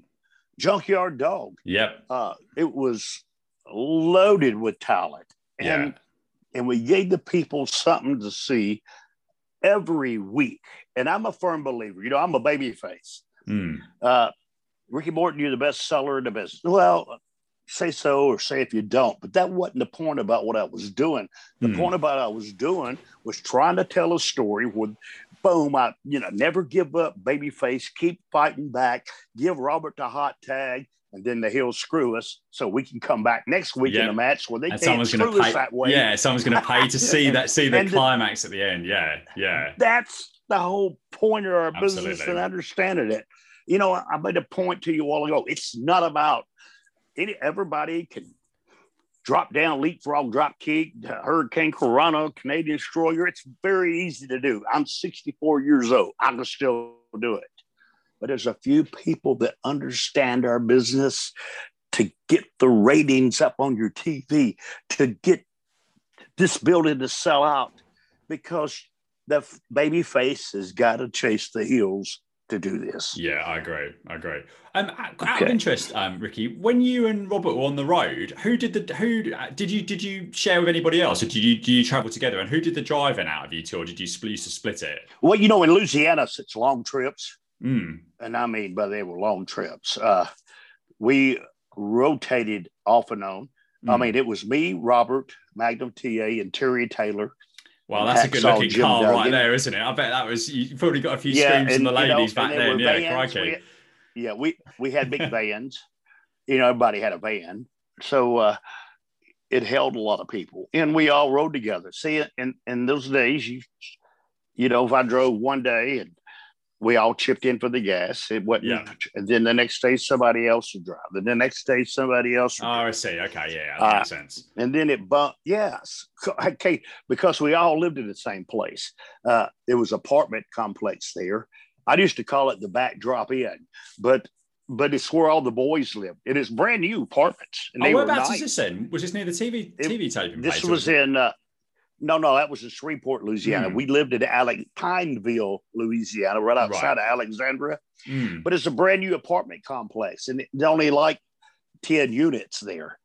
And was, that's what I was saying. All the boys lived in them. The guy that owned it just rented it to the boys. That must And, have been uh, absolute party central, wasn't it? With, with all you guys in Well, there, I'd have thought. Well, no, well, listen to me, fella. Uh, that's the place we lived. That's where the wives were at. Ah, right. Okay, we'll move on. Hey, that was K Fade place. yeah. Uh, nobody knew we lived there. but, uh, I'm serious. I didn't. Uh, I was on the road. The other part now. All that happened on the road. Sure. You didn't take it home with you. No, no, no. Okay. cool. Right. Okay. Let's let's get into this because I've, I've got so many questions I'm I ready. want, to, I want to ask you about this show. So I'm gonna if so if you've got you don't have you don't have if you listen at home you don't have to you don't have to watch the show along with us. But if you'd like to, I'm gonna hit the play button in three, two, one, and go. And we're gonna get. Um, it's just basically the the classic mid south opening credits here. So before we um before we actually cut into the um into the actual show, I'm just going to quickly run down what some of the stuff that we've got in store. So basically, we've the main event this week is a rock a four corners tag match: the Rock and Roll Express versus the Dirty White Boys versus Brad Armstrong and Tommy Prichard versus Jake Jake Roberts and Jack Victory. Uh, plus Terry Taylor and Kamala will be also on the show, and the Barbarian will be at, in action. So this was the week after. I don't know if you remember, Ricky, when um, Terry Taylor beat Ted DiBiase for the North American Championship, and he was double champion for a very brief time. Do you remember that when that happened? Oh, oh yes, I remember that. You Yeah. know, it was a, a big deal. I you know it's you know Louisiana was one of Terry Taylor's first big breaks in the Yep. business. Uh, mid South. Well, it was it was Louisiana, and right here, I don't. uh Is this in the studio? Is this a TV taping? Yeah, so this is TV taping. This is doing? at yeah, this is at the Irish McNeil Boys Club. This uh, yes, this it sure is. yeah. In Yeah. Shreveport, Louisiana. So what was that place uh, like? What was the what was the what was the day looking like when you would tape a show, and what was you know what was the place like to work in? Oh, oh, it was so you know, it was electrifying. Yeah, you know, it, it was electrifying. And, uh, you know, and, and that's the reason Bill Watts uh, filmed there, you know, because, it, you know, it was packed to the gills.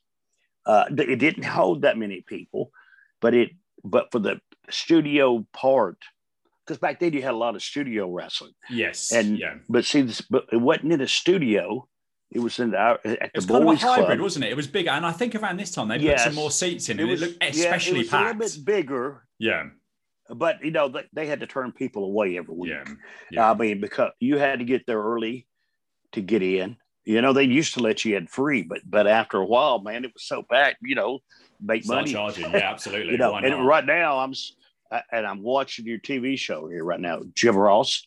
This is the first place that Jim Ross really uh, got big at. Uh, I met Jim Ross in another terry, territory before this, and Jim Ross was like 22, and Oh, That really? was How for Yeah, yeah, great. that was for Leroy McGuirk. And Jim Ross just come off a radio show Mm. and started doing it. So he worked for Leroy McGuirk before then, and I worked for Leroy McGuirk at that time. Mm. Uh, now look at Jim Ross, one of the biggest icon announcers Yeah, there is in yeah. the world. But to see the guy standing next to him, Yeah, what your memories of Ted? Yeah, I mean Ted, what a, what Yeah, just this- incredible. I mean, you must have done a lot of work with him, I'd imagine, over the years.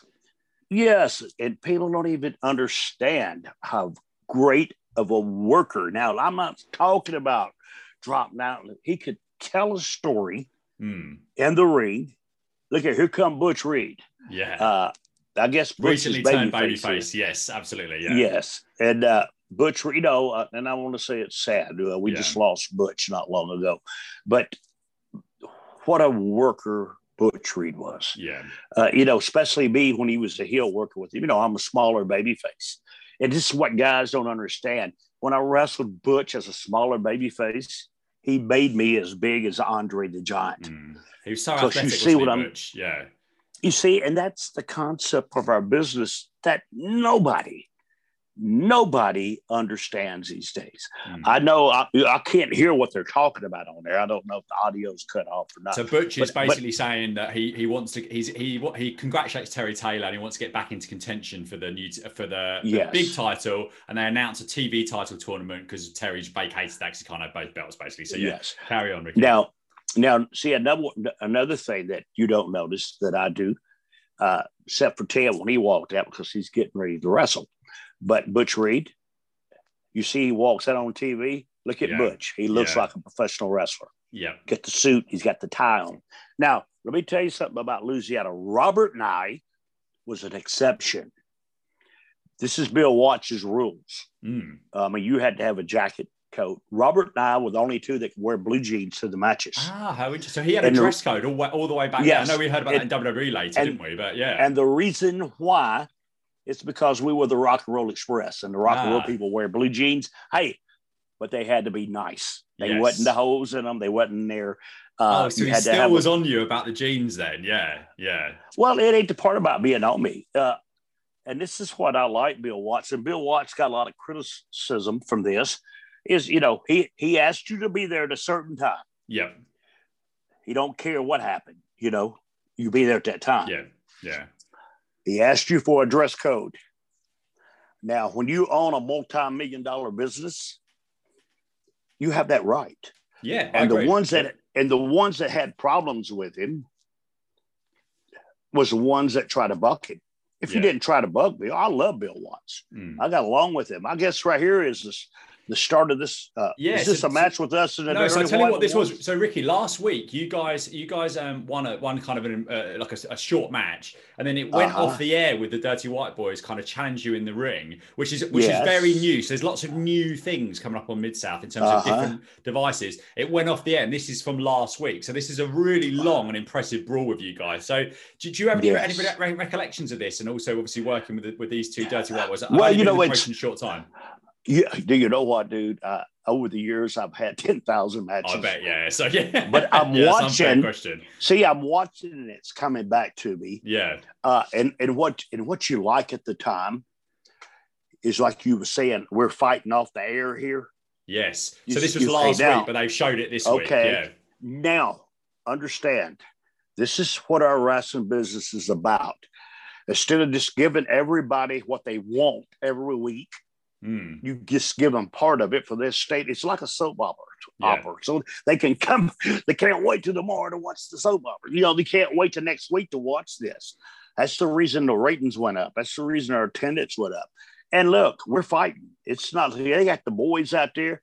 Do you see the referee, the little skinny one out there at the top? That's Pee Wee. Yeah, yeah, Uh, yeah, yeah. Yeah, you know, Pee Wee passed away. Uh, look here, here's uh, So it's still everybody- going as well, and all these new shots of the of the place because you've never yes. seen any. There's Terry. Taylor. Did you see Terry Yeah. Taylor come Yeah. by? Uh, it's it's a lot, and and Bobby Fulton. There's Carl Fergie, another referee. Yeah, Jack Victory's in the background holding one of the Dirty White Boys back. As Uh, Yes, well. I So, just yeah, seen yeah. Jack Victory. So uh, this is uh great thing. You see it now. That was Len Denton. He just knocked the referee down, uh, Yeah, pulling him apart. Uh, a lot of things going on here. I mean, this is This- uh, believe me. I've, I, as I say, I mean, you obviously lived it, but I've watched so much this promotion now. This is in terms of an outside of the ring brawl. This is the this is the first one I've seen. This is this is revo- like really revolutionary in terms of this Uh-huh. television program at that time. In terms of what you what you guys are doing here.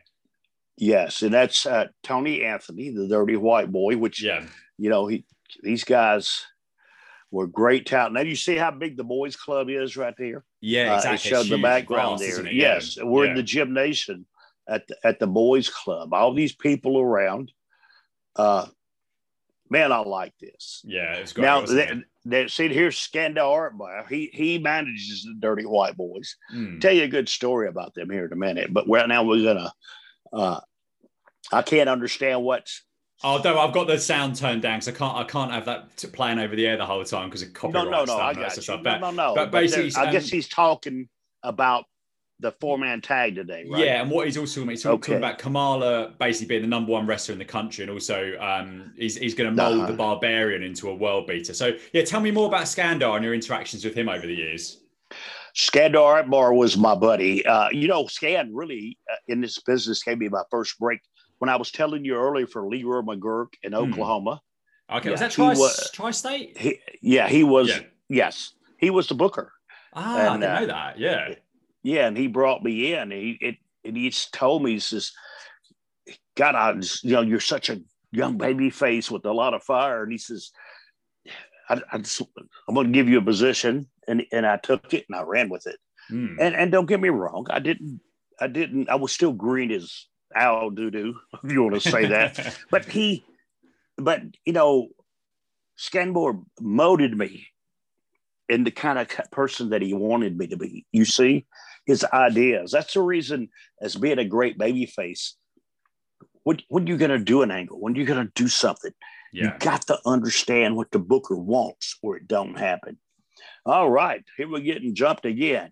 This Oh, is the Barbarian. versus- yeah, barbarians. This is not. This is not the barbarian that was later in WCW and WWF. This is John Nord, who Yes. later played the Berserker. So yeah, and he's up against um up against Josh. Stroud. What are your some of your? Have you got any memories of of of John Nord? Or because I don't think he was around too too long in this promotion, um, but he's got getting a big push at the moment. Yeah, John Nord. You know, he- I see John all the time. Do you? Oh, great. Yeah.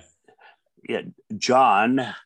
I like John. He was a big man and I do. See this guy here now with the suit on? Yes. That is Boyd Pearson. Yeah. What a legend. What Boyd, he was my buddy, but you got to understand here in the States back in those days that it was, uh, there was a commercial on for Milk Duds. I don't know if you have Milk Duds. I know. What, I know what milk duds are from the travels to the states. Yeah. Yes. Yeah. And, but it's, but the, the commercial says it's so milky, chocolate milky, it'll make you go moo. That was him doing the was voice. it? Wow. that's great. It Yeah. sure was. Yeah. Now look at Big John here. Yeah, he's And, huge, uh, isn't it? And Josh Stroud's not a small boy, is he? I mean, he, he I always thought every No, time I've no. seen him, he's got he's got a good look and good body. But yeah, Barbarian's quite a bit. what here, happened to it? Do you know what happened? I don't know. Josh? He played a bit of. I think he played in the USFL a bit, um, but I don't know. Uh-huh. he, he didn't. I don't, I don't think he did too much in, in the world of wrestling, sadly. Yes. So I don't, I don't know. Did you know much? Did you have many interactions with him back then? Well, no, not really. I mean, he, uh, uh, I don't think he was full time on the card. No, he wasn't. he Uh, pops up every now and no, again. and- yeah, yeah, Yeah. he pops up there. And there's Big John. Now he had that voice. you know, I'm gonna kill you. I like that. Uh, How tall is he? I mean, he must Uh, be six five or six six or something, isn't he? Maybe I'm understating that, but he looks a very tall. this is John Nord, right? Yes, yeah. That's how you pronounce his name. Yeah, he. Uh, I don't. You know, I I don't know. I, I've seen him a couple times, but I don't know where he is now. Do you? Hmm.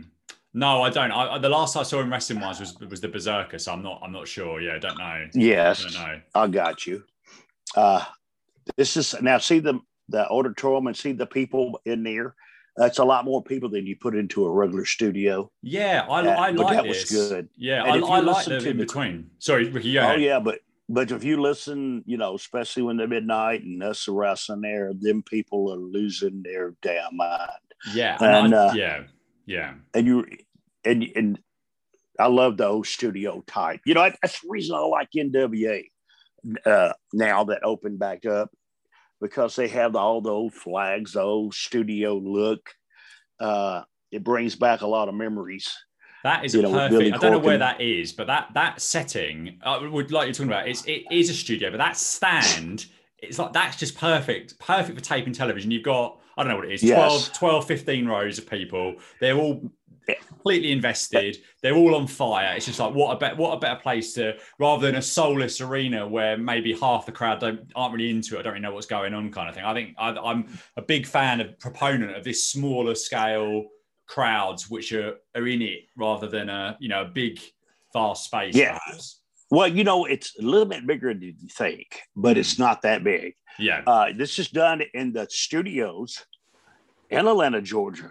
Uh. Here's Butch Reed hitting the ring. I guess he Yeah, so nobody's is it. selling nothing.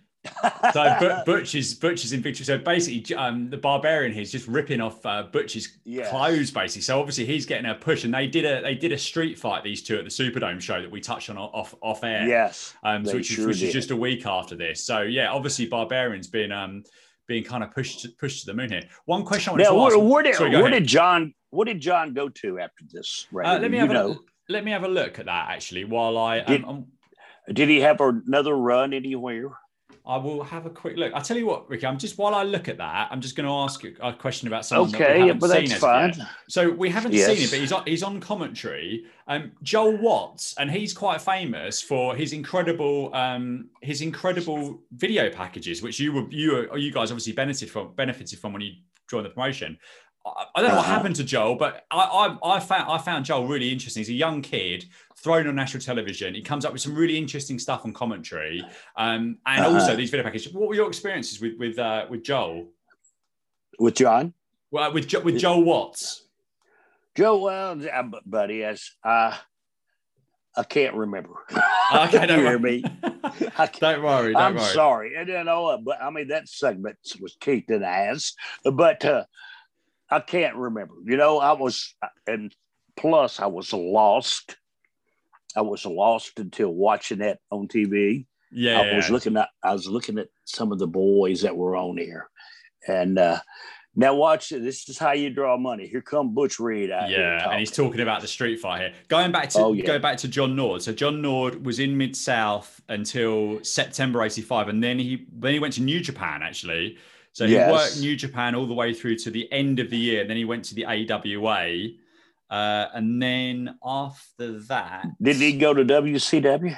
Let me have a quick look. So I know he was in the WWF around 92, um, but let me have a quick look. So crikey, he was in All Japan in the mid 90s actually, which I didn't I didn't know. WWF until uh, end of January 80, uh, sorry, January 93. Um, and Uh-huh.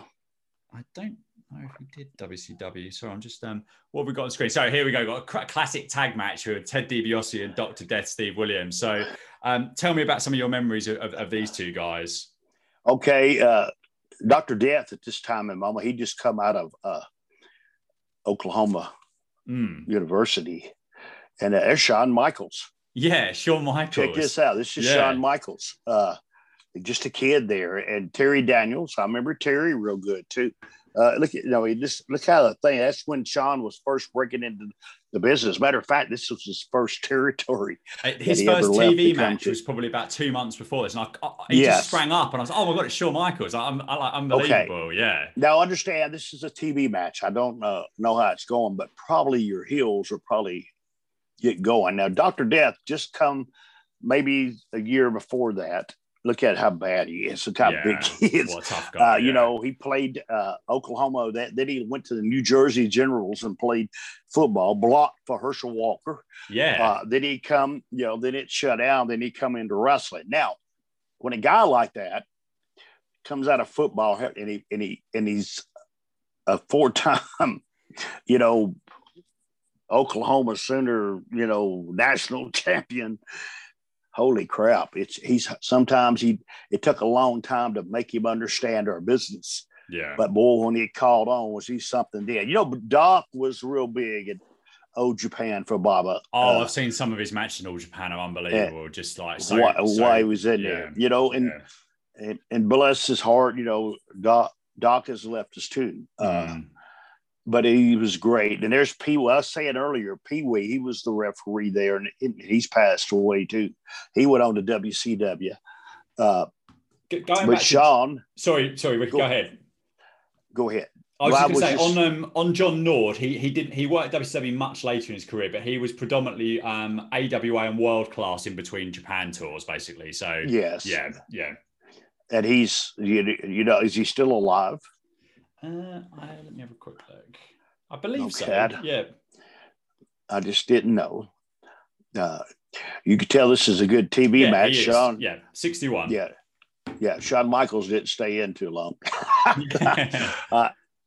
but the, you know, but see, you had your jobs back then. Terry Daniels, I like Terry. Terry was in the Marine Corps, and uh, he just come out of the Marine Corps. He was he was from Amarillo, up with you know. I think the Funks trained him. Terry and Dory, uh, I, I think they trained Terry Daniels, the guy in the ring. But at this Oh, yeah. time, he he was a young kid. You know, he played uh, semi-pro football. Uh, he was a tough kid. You know what I'm saying? He was very tough at this time, and I, I'm I'm excited to see Shawn Michaels. I, I want him to give him a hot tag. But yeah, see, me too. I know what you mean. Like, I, there was a yes, Shawn, Shawn I'm and- hoping he gets one. Uh, but see, this right here is a TV match, Yeah. and see where the kid, see where Terry Daniels turned his back when he come off here. Yes. uh, yeah. They had to hurt. See, they got two elbows right in his head. yeah, I bet that hurt. In he stumbled there, I think, or something, didn't he? Yeah. Yeah. Oh, did he? I didn't know. I, Uh, th- I think he might see have done, but yeah, yeah. Um, but, there was a uh, match a couple of weeks ago, which was Shawn and Jake together one on one, but obviously didn't go very long. But it was I was just like, this is this is marvelous that you can get to see something like this. Back, yeah, this then, there's yeah. young kids breaking into business. Yeah. And look what they went to. Look at Shawn Michaels, man. He top, I mean, he's in the top five in the world. Yeah, must. And, did uh, you did you have because I guess did you did you you and Shawn cross paths in AWA later on, or was that were you there a little bit before? No, no, he- but or- or listen, uh, uh, Shawn lived in San Antonio, Texas, Hmm. uh, and I'm just going to say this for all the fans I know. Shawn was a big fan of mine uh, when I. oh, uh, cool. I mean, I- I'm sure that they I both were for the inspired team. him Yeah, to break yeah, into the business. You hear what I'm saying? yeah, I inspired him to break into the business. Now, see, he paid his dues. Uh, Shawn did. He did, you know, and I want people out there to understand. You know, he didn't have a silver platter. You know, he, and he didn't. Uh, he paid his dues in this business. He didn't come in the ring winning every night. no. And We've just seen it there. He just lost by figure four to DiBiase But- there, isn't he? So yeah, yeah, see- exactly. Yeah, And then you know they went him, him and uh, uh, his partner. You know they came. Uh, who was that? Marty Jannetty. Shawn- yeah, him and Marty yeah, became the Midnight Rockers. yeah. But you see, people ask me, what did I think about that? Well, I thought it was a great compliment. yeah, Uh, yeah, exactly. Yeah, uh, but, but then they come into territories where me and Robert went. And let me tell you, me and Robert had some hellacious matches with those guys. Oh, I didn't even know that. You know- yeah, great. Yeah. yeah, they were, that was in the, the Jerry Jarrett territory. Hmm. Yes, and we sure did. Here's a, here's my buddy, Boyd Pearson. What right about that suit talked that like Boy. Pierce? Is that is that part of Bill Yes. Watts' dress code? That that flowery bl- blue and yellow suit? Well, uh, that was that was his gimmick. yeah, exactly. He was the So- first one. He, you know, him and Jimmy Cornette wore some crazy stuff. But yeah. that was his gimmick, Boyd. He wore wild clothes. You know, Boyd was a TV person uh, personality in, in that area. Mm. You know, he's he was on there. Here's Terry Taylor. Lovely uh, belt, isn't it? North American title belt. It was be- really yeah, the only thing about about it, it was huge. yeah, I bet it. Oh, it weighed a lot. You notice Terry Taylor didn't have it on. no, no, no. no. and you know, and I'm looking in the ring, and this Carl Fergie, guys, uh, you guys wanting to be a referee, he's one of the best there were in the business. He was a great worker too. Mm, Uh, and but then, you know, Kamala passed away, yes. and, and his manager outside the ring that that was Frank Dalton, uh, and he he passed away too. So oh, okay. it, yeah. it, it brings back a lot of memories here, Yeah. you know. And the, just look, I mean, see to watch Terry gets away, uh, but but working wise, uh, I like Terry. Terry was Yeah. a great worker. Now, see, he's not, and see, he's not trying to overpower Kamala. He's staying away from him and, and Yeah. outsmarting it. You see Classic it outsmarting man, it. smaller man. But yeah, you, absolutely. you wait and see it here in a minute. He's going to have to uh, cut him off. There we go. Now Yeah. he's going to cut him off. And see, this is the greatest thing in the world for a baby face is to learn how to sell. yeah, Hey, and you know what? And and, and I watch TV, and it's going to have to go back to that. I think uh, it's it's only so many times you can shoot a guy with a cannon and he kicks out on one. Well, that's Uh, the thing. I think that some of the some of the kind of um, how do I put this in a tr- transitional near fall moves look so devastating that it's kind of tough. Uh, you know what I really Yeah, like? that's Ricky? What- Yeah. So you go ahead. Okay. And every person out there thinks they're smart to our business, Hmm. and they're not. Uh, but you know, I'm like you. I mean, when I work with guys, and I am when I'm in the ring with them, even right now, I said, "Listen, guys, I could sell one punch Hmm. better than I could sell 40. Because in real life, if you hit me 40 times, I'm dead. Yeah. Yeah. In real life, if you stomp me in the head 40 times, I'm dead. That's what guys forget about, Yeah. you know, and they're looking, you know, for that action pack. What happens if you come out on TV and somebody just punched a baby face in the nose and he really sewed it like he punched him in the nose? Yeah. It'll blow people's minds. Yeah. yeah It'll be yeah. on talk of TV. He got tatered or he got hit in the nose. He really hit him in the nose. He sewed it for that long because it, it, it'd be a shock to cul- culture to see somebody sell like that. Yeah, I agree. And, And, and they I- need to. Yeah, I agree. Do you know what I really like? And, and they, they, they, funny enough, last night, we were taping this a couple of weeks before it airs, but last night on AEW had one with Darby Allin. But I really like roll ups in wrestling. So something that's different from finisher, one, two, three. Because a roll up, Yeah. if, it's, if this is, a, you know, if the, you know, a, if you're, if you're, if the contest is, I want to get that person shoulder down for three, of course Yes. you try all that stuff, wouldn't you? If you're, if you're going to get the belt or the winner's purse, you're trying small Uh-uh. packages, you're trying cradles, you're trying crucifixes, you're trying it all, aren't you? And that, I, I think there's more, more. An outsider that's never, never been in the ring. For me as a fan, I like that a lot. Yeah. Now, see, now Kamala, you know, Kamala started in Memphis too. His Yeah, Before he became Kamala, he was Sugar Bear Harris. Mm, yeah, And uh, that's just, you know, and uh, he, uh, Jerry Lawler gave him that gimmick, you know, because Hmm. Jerry Lawler built his own heels uh, to work with in Memphis.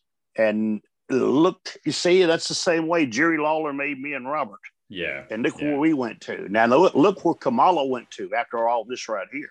He had I a mean, huge run with Hogan just after, soon after this, didn't he? In the WWF, yeah, Uh, I uh, right there in Shreveport, you know, it's a dark, dark hall that you got to walk down. Mm, and, and the fans are out there. And Kamala, you know, he he didn't speak English. It is gimmick. Uh, but he I seen him come walking and I got down behind this blanket and he's come walking by and I reached out with my hand. He couldn't see me.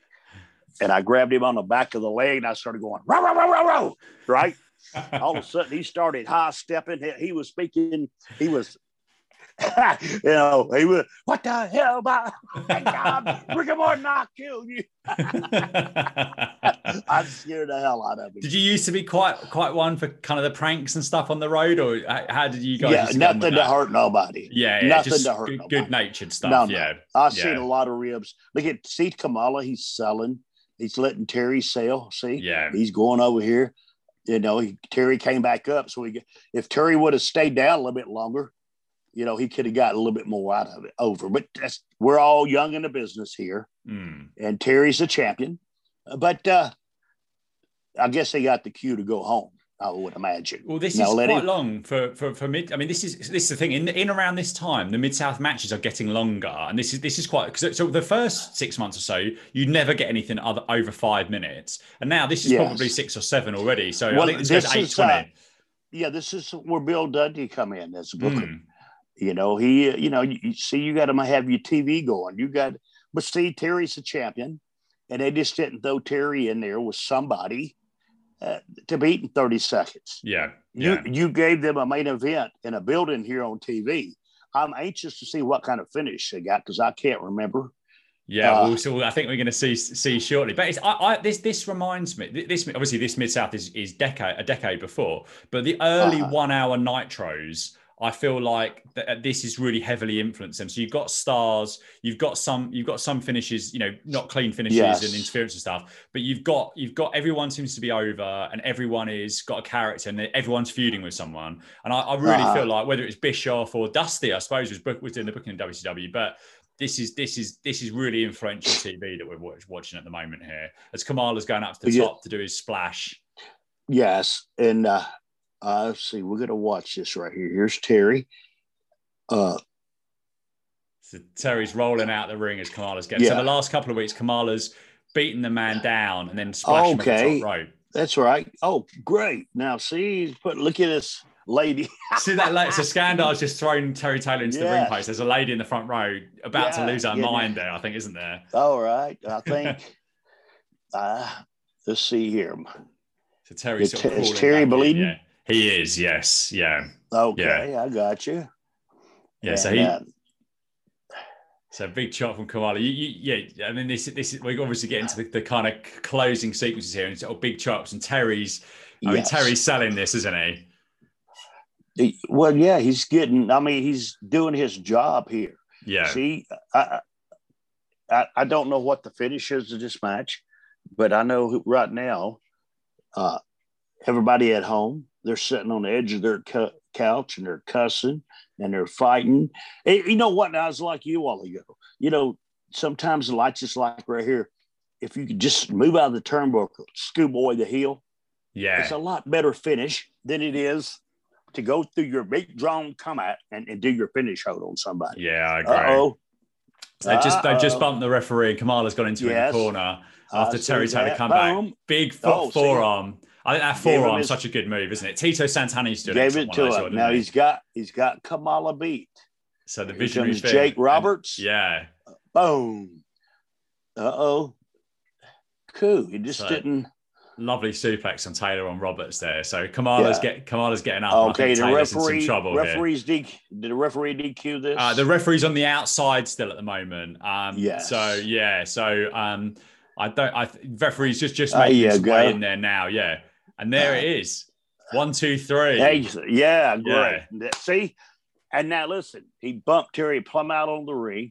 Kamala's on his feet, and uh, look at he just beats Jake. Kamala's going after Jake now as well. Yeah. I mean, that's big, isn't it? Terry Taylor. I mean, yeah, he, there was lots of it. Look at interference. he and, even he even chopped his managers and everybody. Look at this is great. See, he's the wild man, yeah. and and see, and all this right here is Bill Dundee.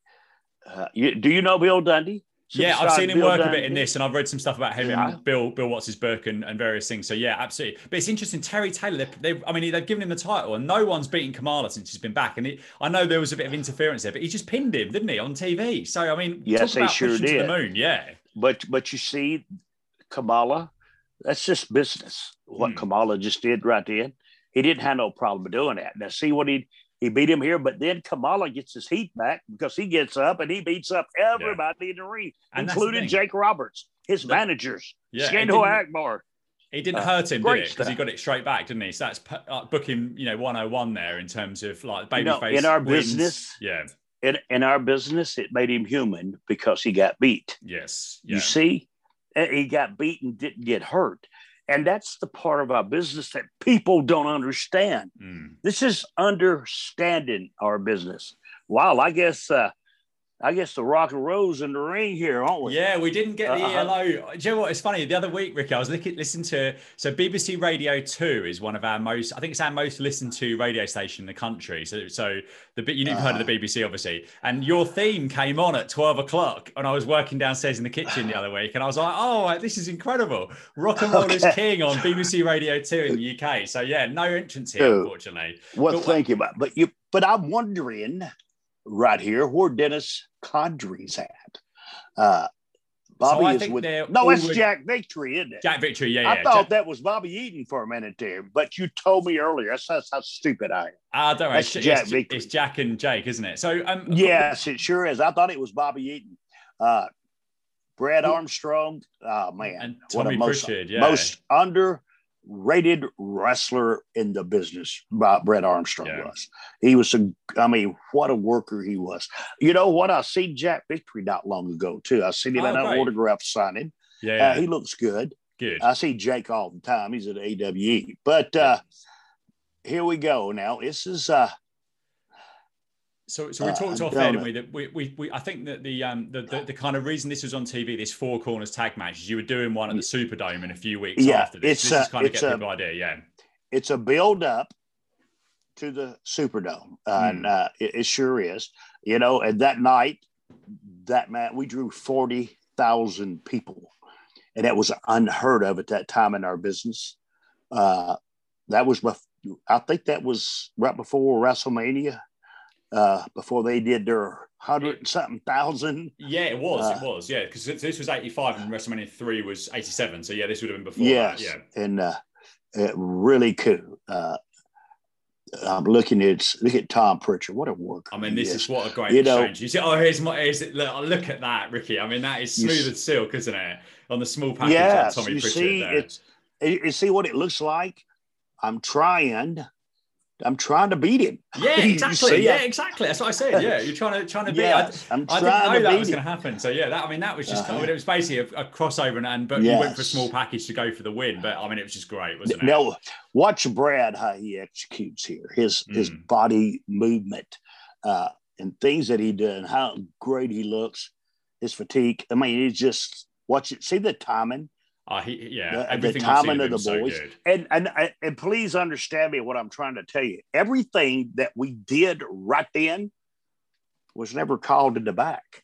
Mm. Uh, we're you know we're not in the same dressing rooms. You Yeah. hear me? We kayfabe in, but and that's one of Bill's watched big things too. You know, you're you get fired, you do stuff like that. We didn't go over the match. The referee come and told us the finish. You hear Mm. me? But most of the time in the house shows, you didn't get you finished till you got in the ring. Yeah, But yeah. all everything that you see, and see that's why Jack Victory's laying there on the mat. He just called a spot with Brad. You see what I'm saying? So do you Uh, think? Do you feel this is? Uh, do, you? Because I guess there's probably people you've worked with over the years that are more the a planner. Like uh, Randy Savage was notorious for planning, I believe. Um, but do you think that is is the true art in this style, or is there a kind of hybrid, or are you, are you comfortable both Well, ways? It's, it's certain things, you know. I I could watch a match, and I could see uh, how they.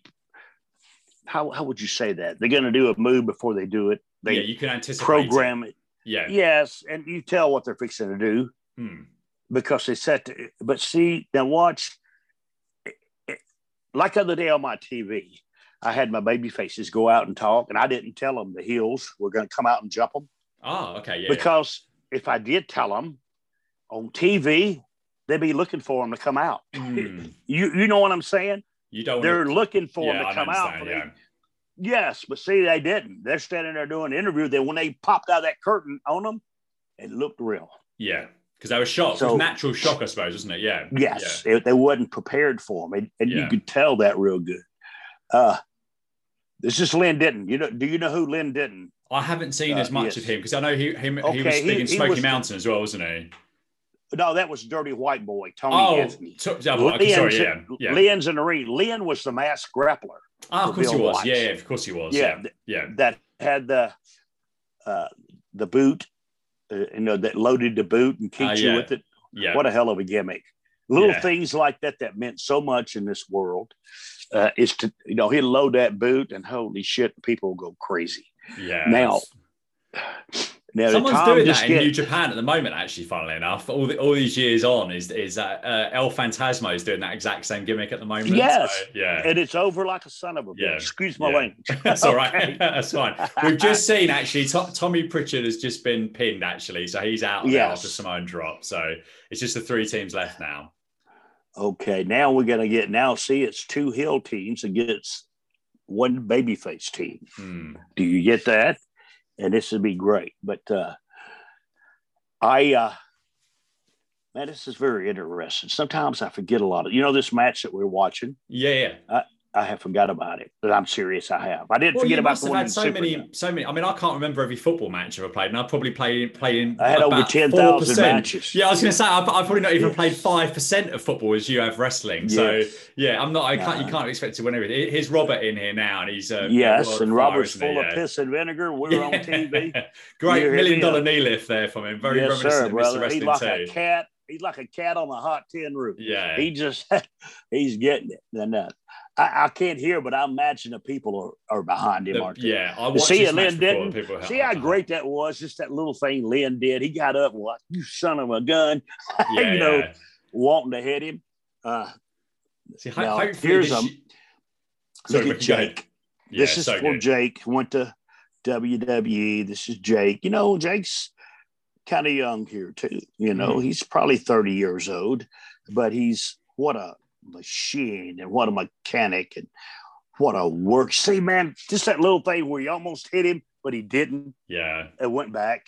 See, all this is called in the ring. Every bit of this, and uh, I mean, that's fascinating for me in terms of how, like, outside outside Uh-huh. of how that how that can be done. Oh, it's see? fascinating. Yeah. great, great hit. See, Jake called that with him in the ring when Yeah. he was in there with Robert. I'm So gonna tag Jack. Snatch a headlock on him, shoot there, him off. yeah. He's gonna drop down, give him a knee back. Yeah. You see, but see, it took more to stop Robert. Do you see what I'm saying? Mm. It took more to stop him than just Jake stopping him. See, Jake's Yes. smart, buddy. He's unbelievable. Now here is Tony Anthony, which was uh, in Smoky Mountain. You know, and and Tony, him and Len Denton were the grapplers. Ah, you know, yes, too. of course I will. Yeah, yeah, yeah. for Southwest Championship Wrestling. Me and Ken Lucas did a lot of business with them. Mm. Uh, I remember in uh, Louisiana, Len Denton, he had a used to wear a bandana. See that bandana hanging off his boot right here? Oh, yeah, yeah. Uh, okay, he. I remember we was at a show one night. and He got on the top rope, and he's dirty white boys holding me, and he's going to dive off to hit me.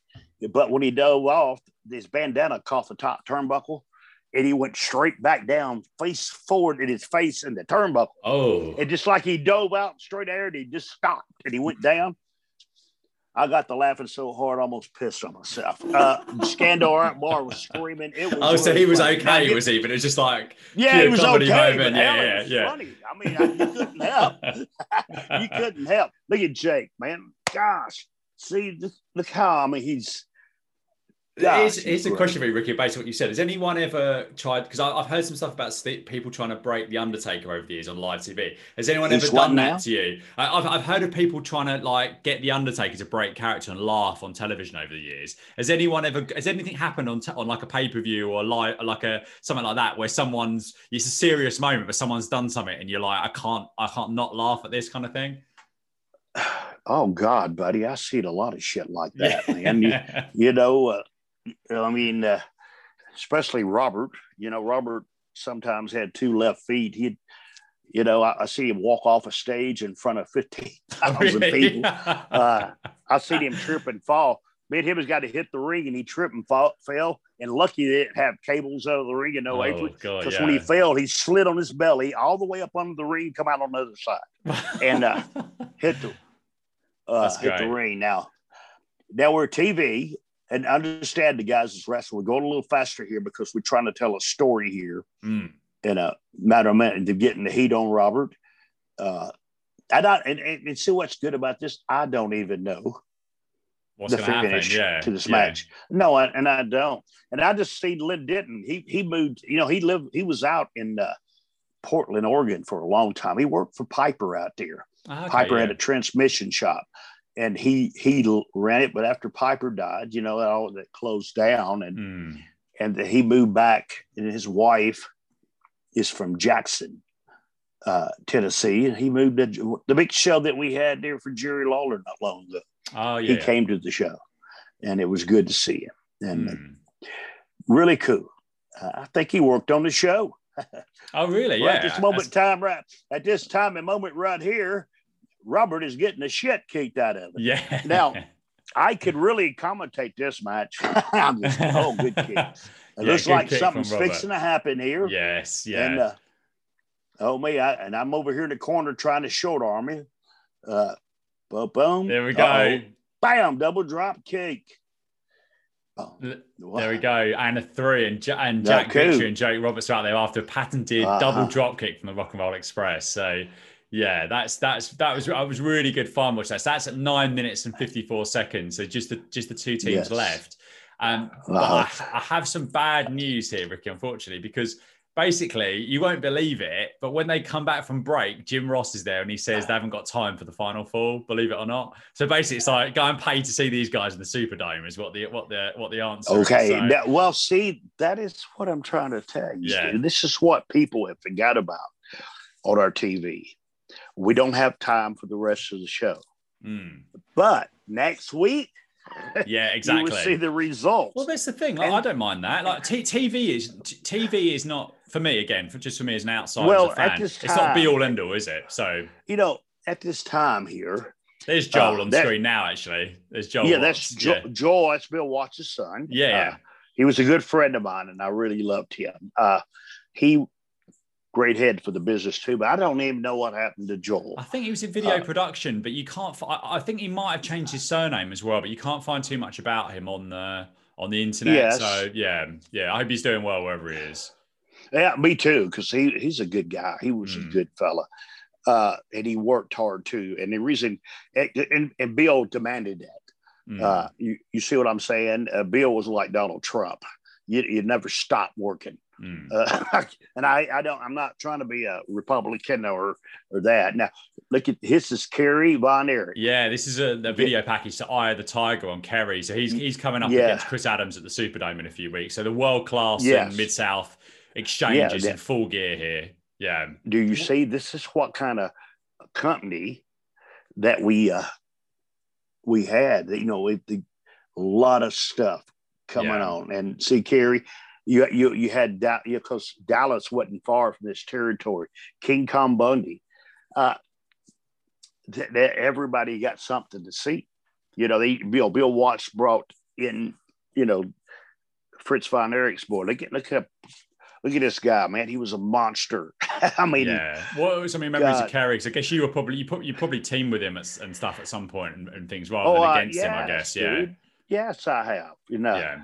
kid. There's Doctor. Uh, there's Bill Irwin. Yeah, and that is, him. believe it or not, that is absolutely flown by. But that's the end of the show. So yeah, you're talking about Kerry. So, so sort of what are your thoughts on on sort of he- him and obviously very sad stuff towards the end, but a, a mega Yes, star, uh, wasn't he? buddy. I don't.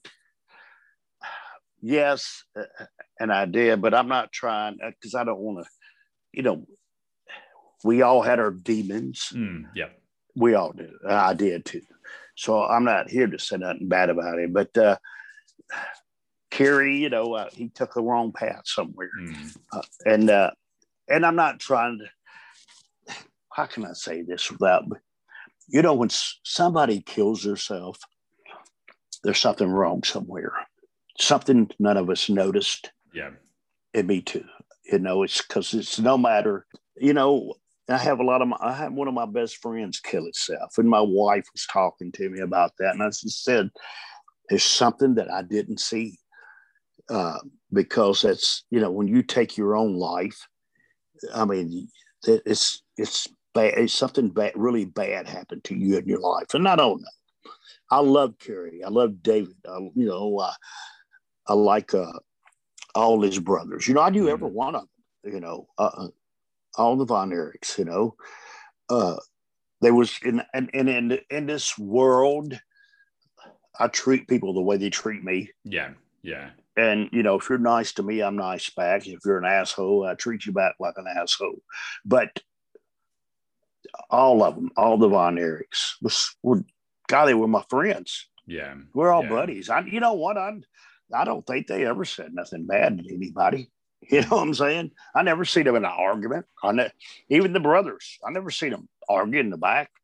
See them Yeah. having all the good times. I tell you that. Yeah, I bet. I think I think the thing with with hopefully there, there's a lot of there's a big push now for kind of um, mental health in men and and there's lots of charities that help with kind of anti-suicide stuff. And, and hopefully as time moves on people will reach out and talk and it's not it's not a thing that people consider to be so such a difficult it's so it's always considered so difficult for men to talk to somebody. So if anyone's listening to this particularly that you know is feeling just speak to someone message me on twitter speak to me you know like uh, yeah that's the thing. I think i think it's it, it's it's just it's such a tough one. And, and as you say no one really knows what what's going on Yeah. behind someone's eyes at any Yeah, time t- take the time. Take your time to find Yeah. somebody yeah because somebody will listen.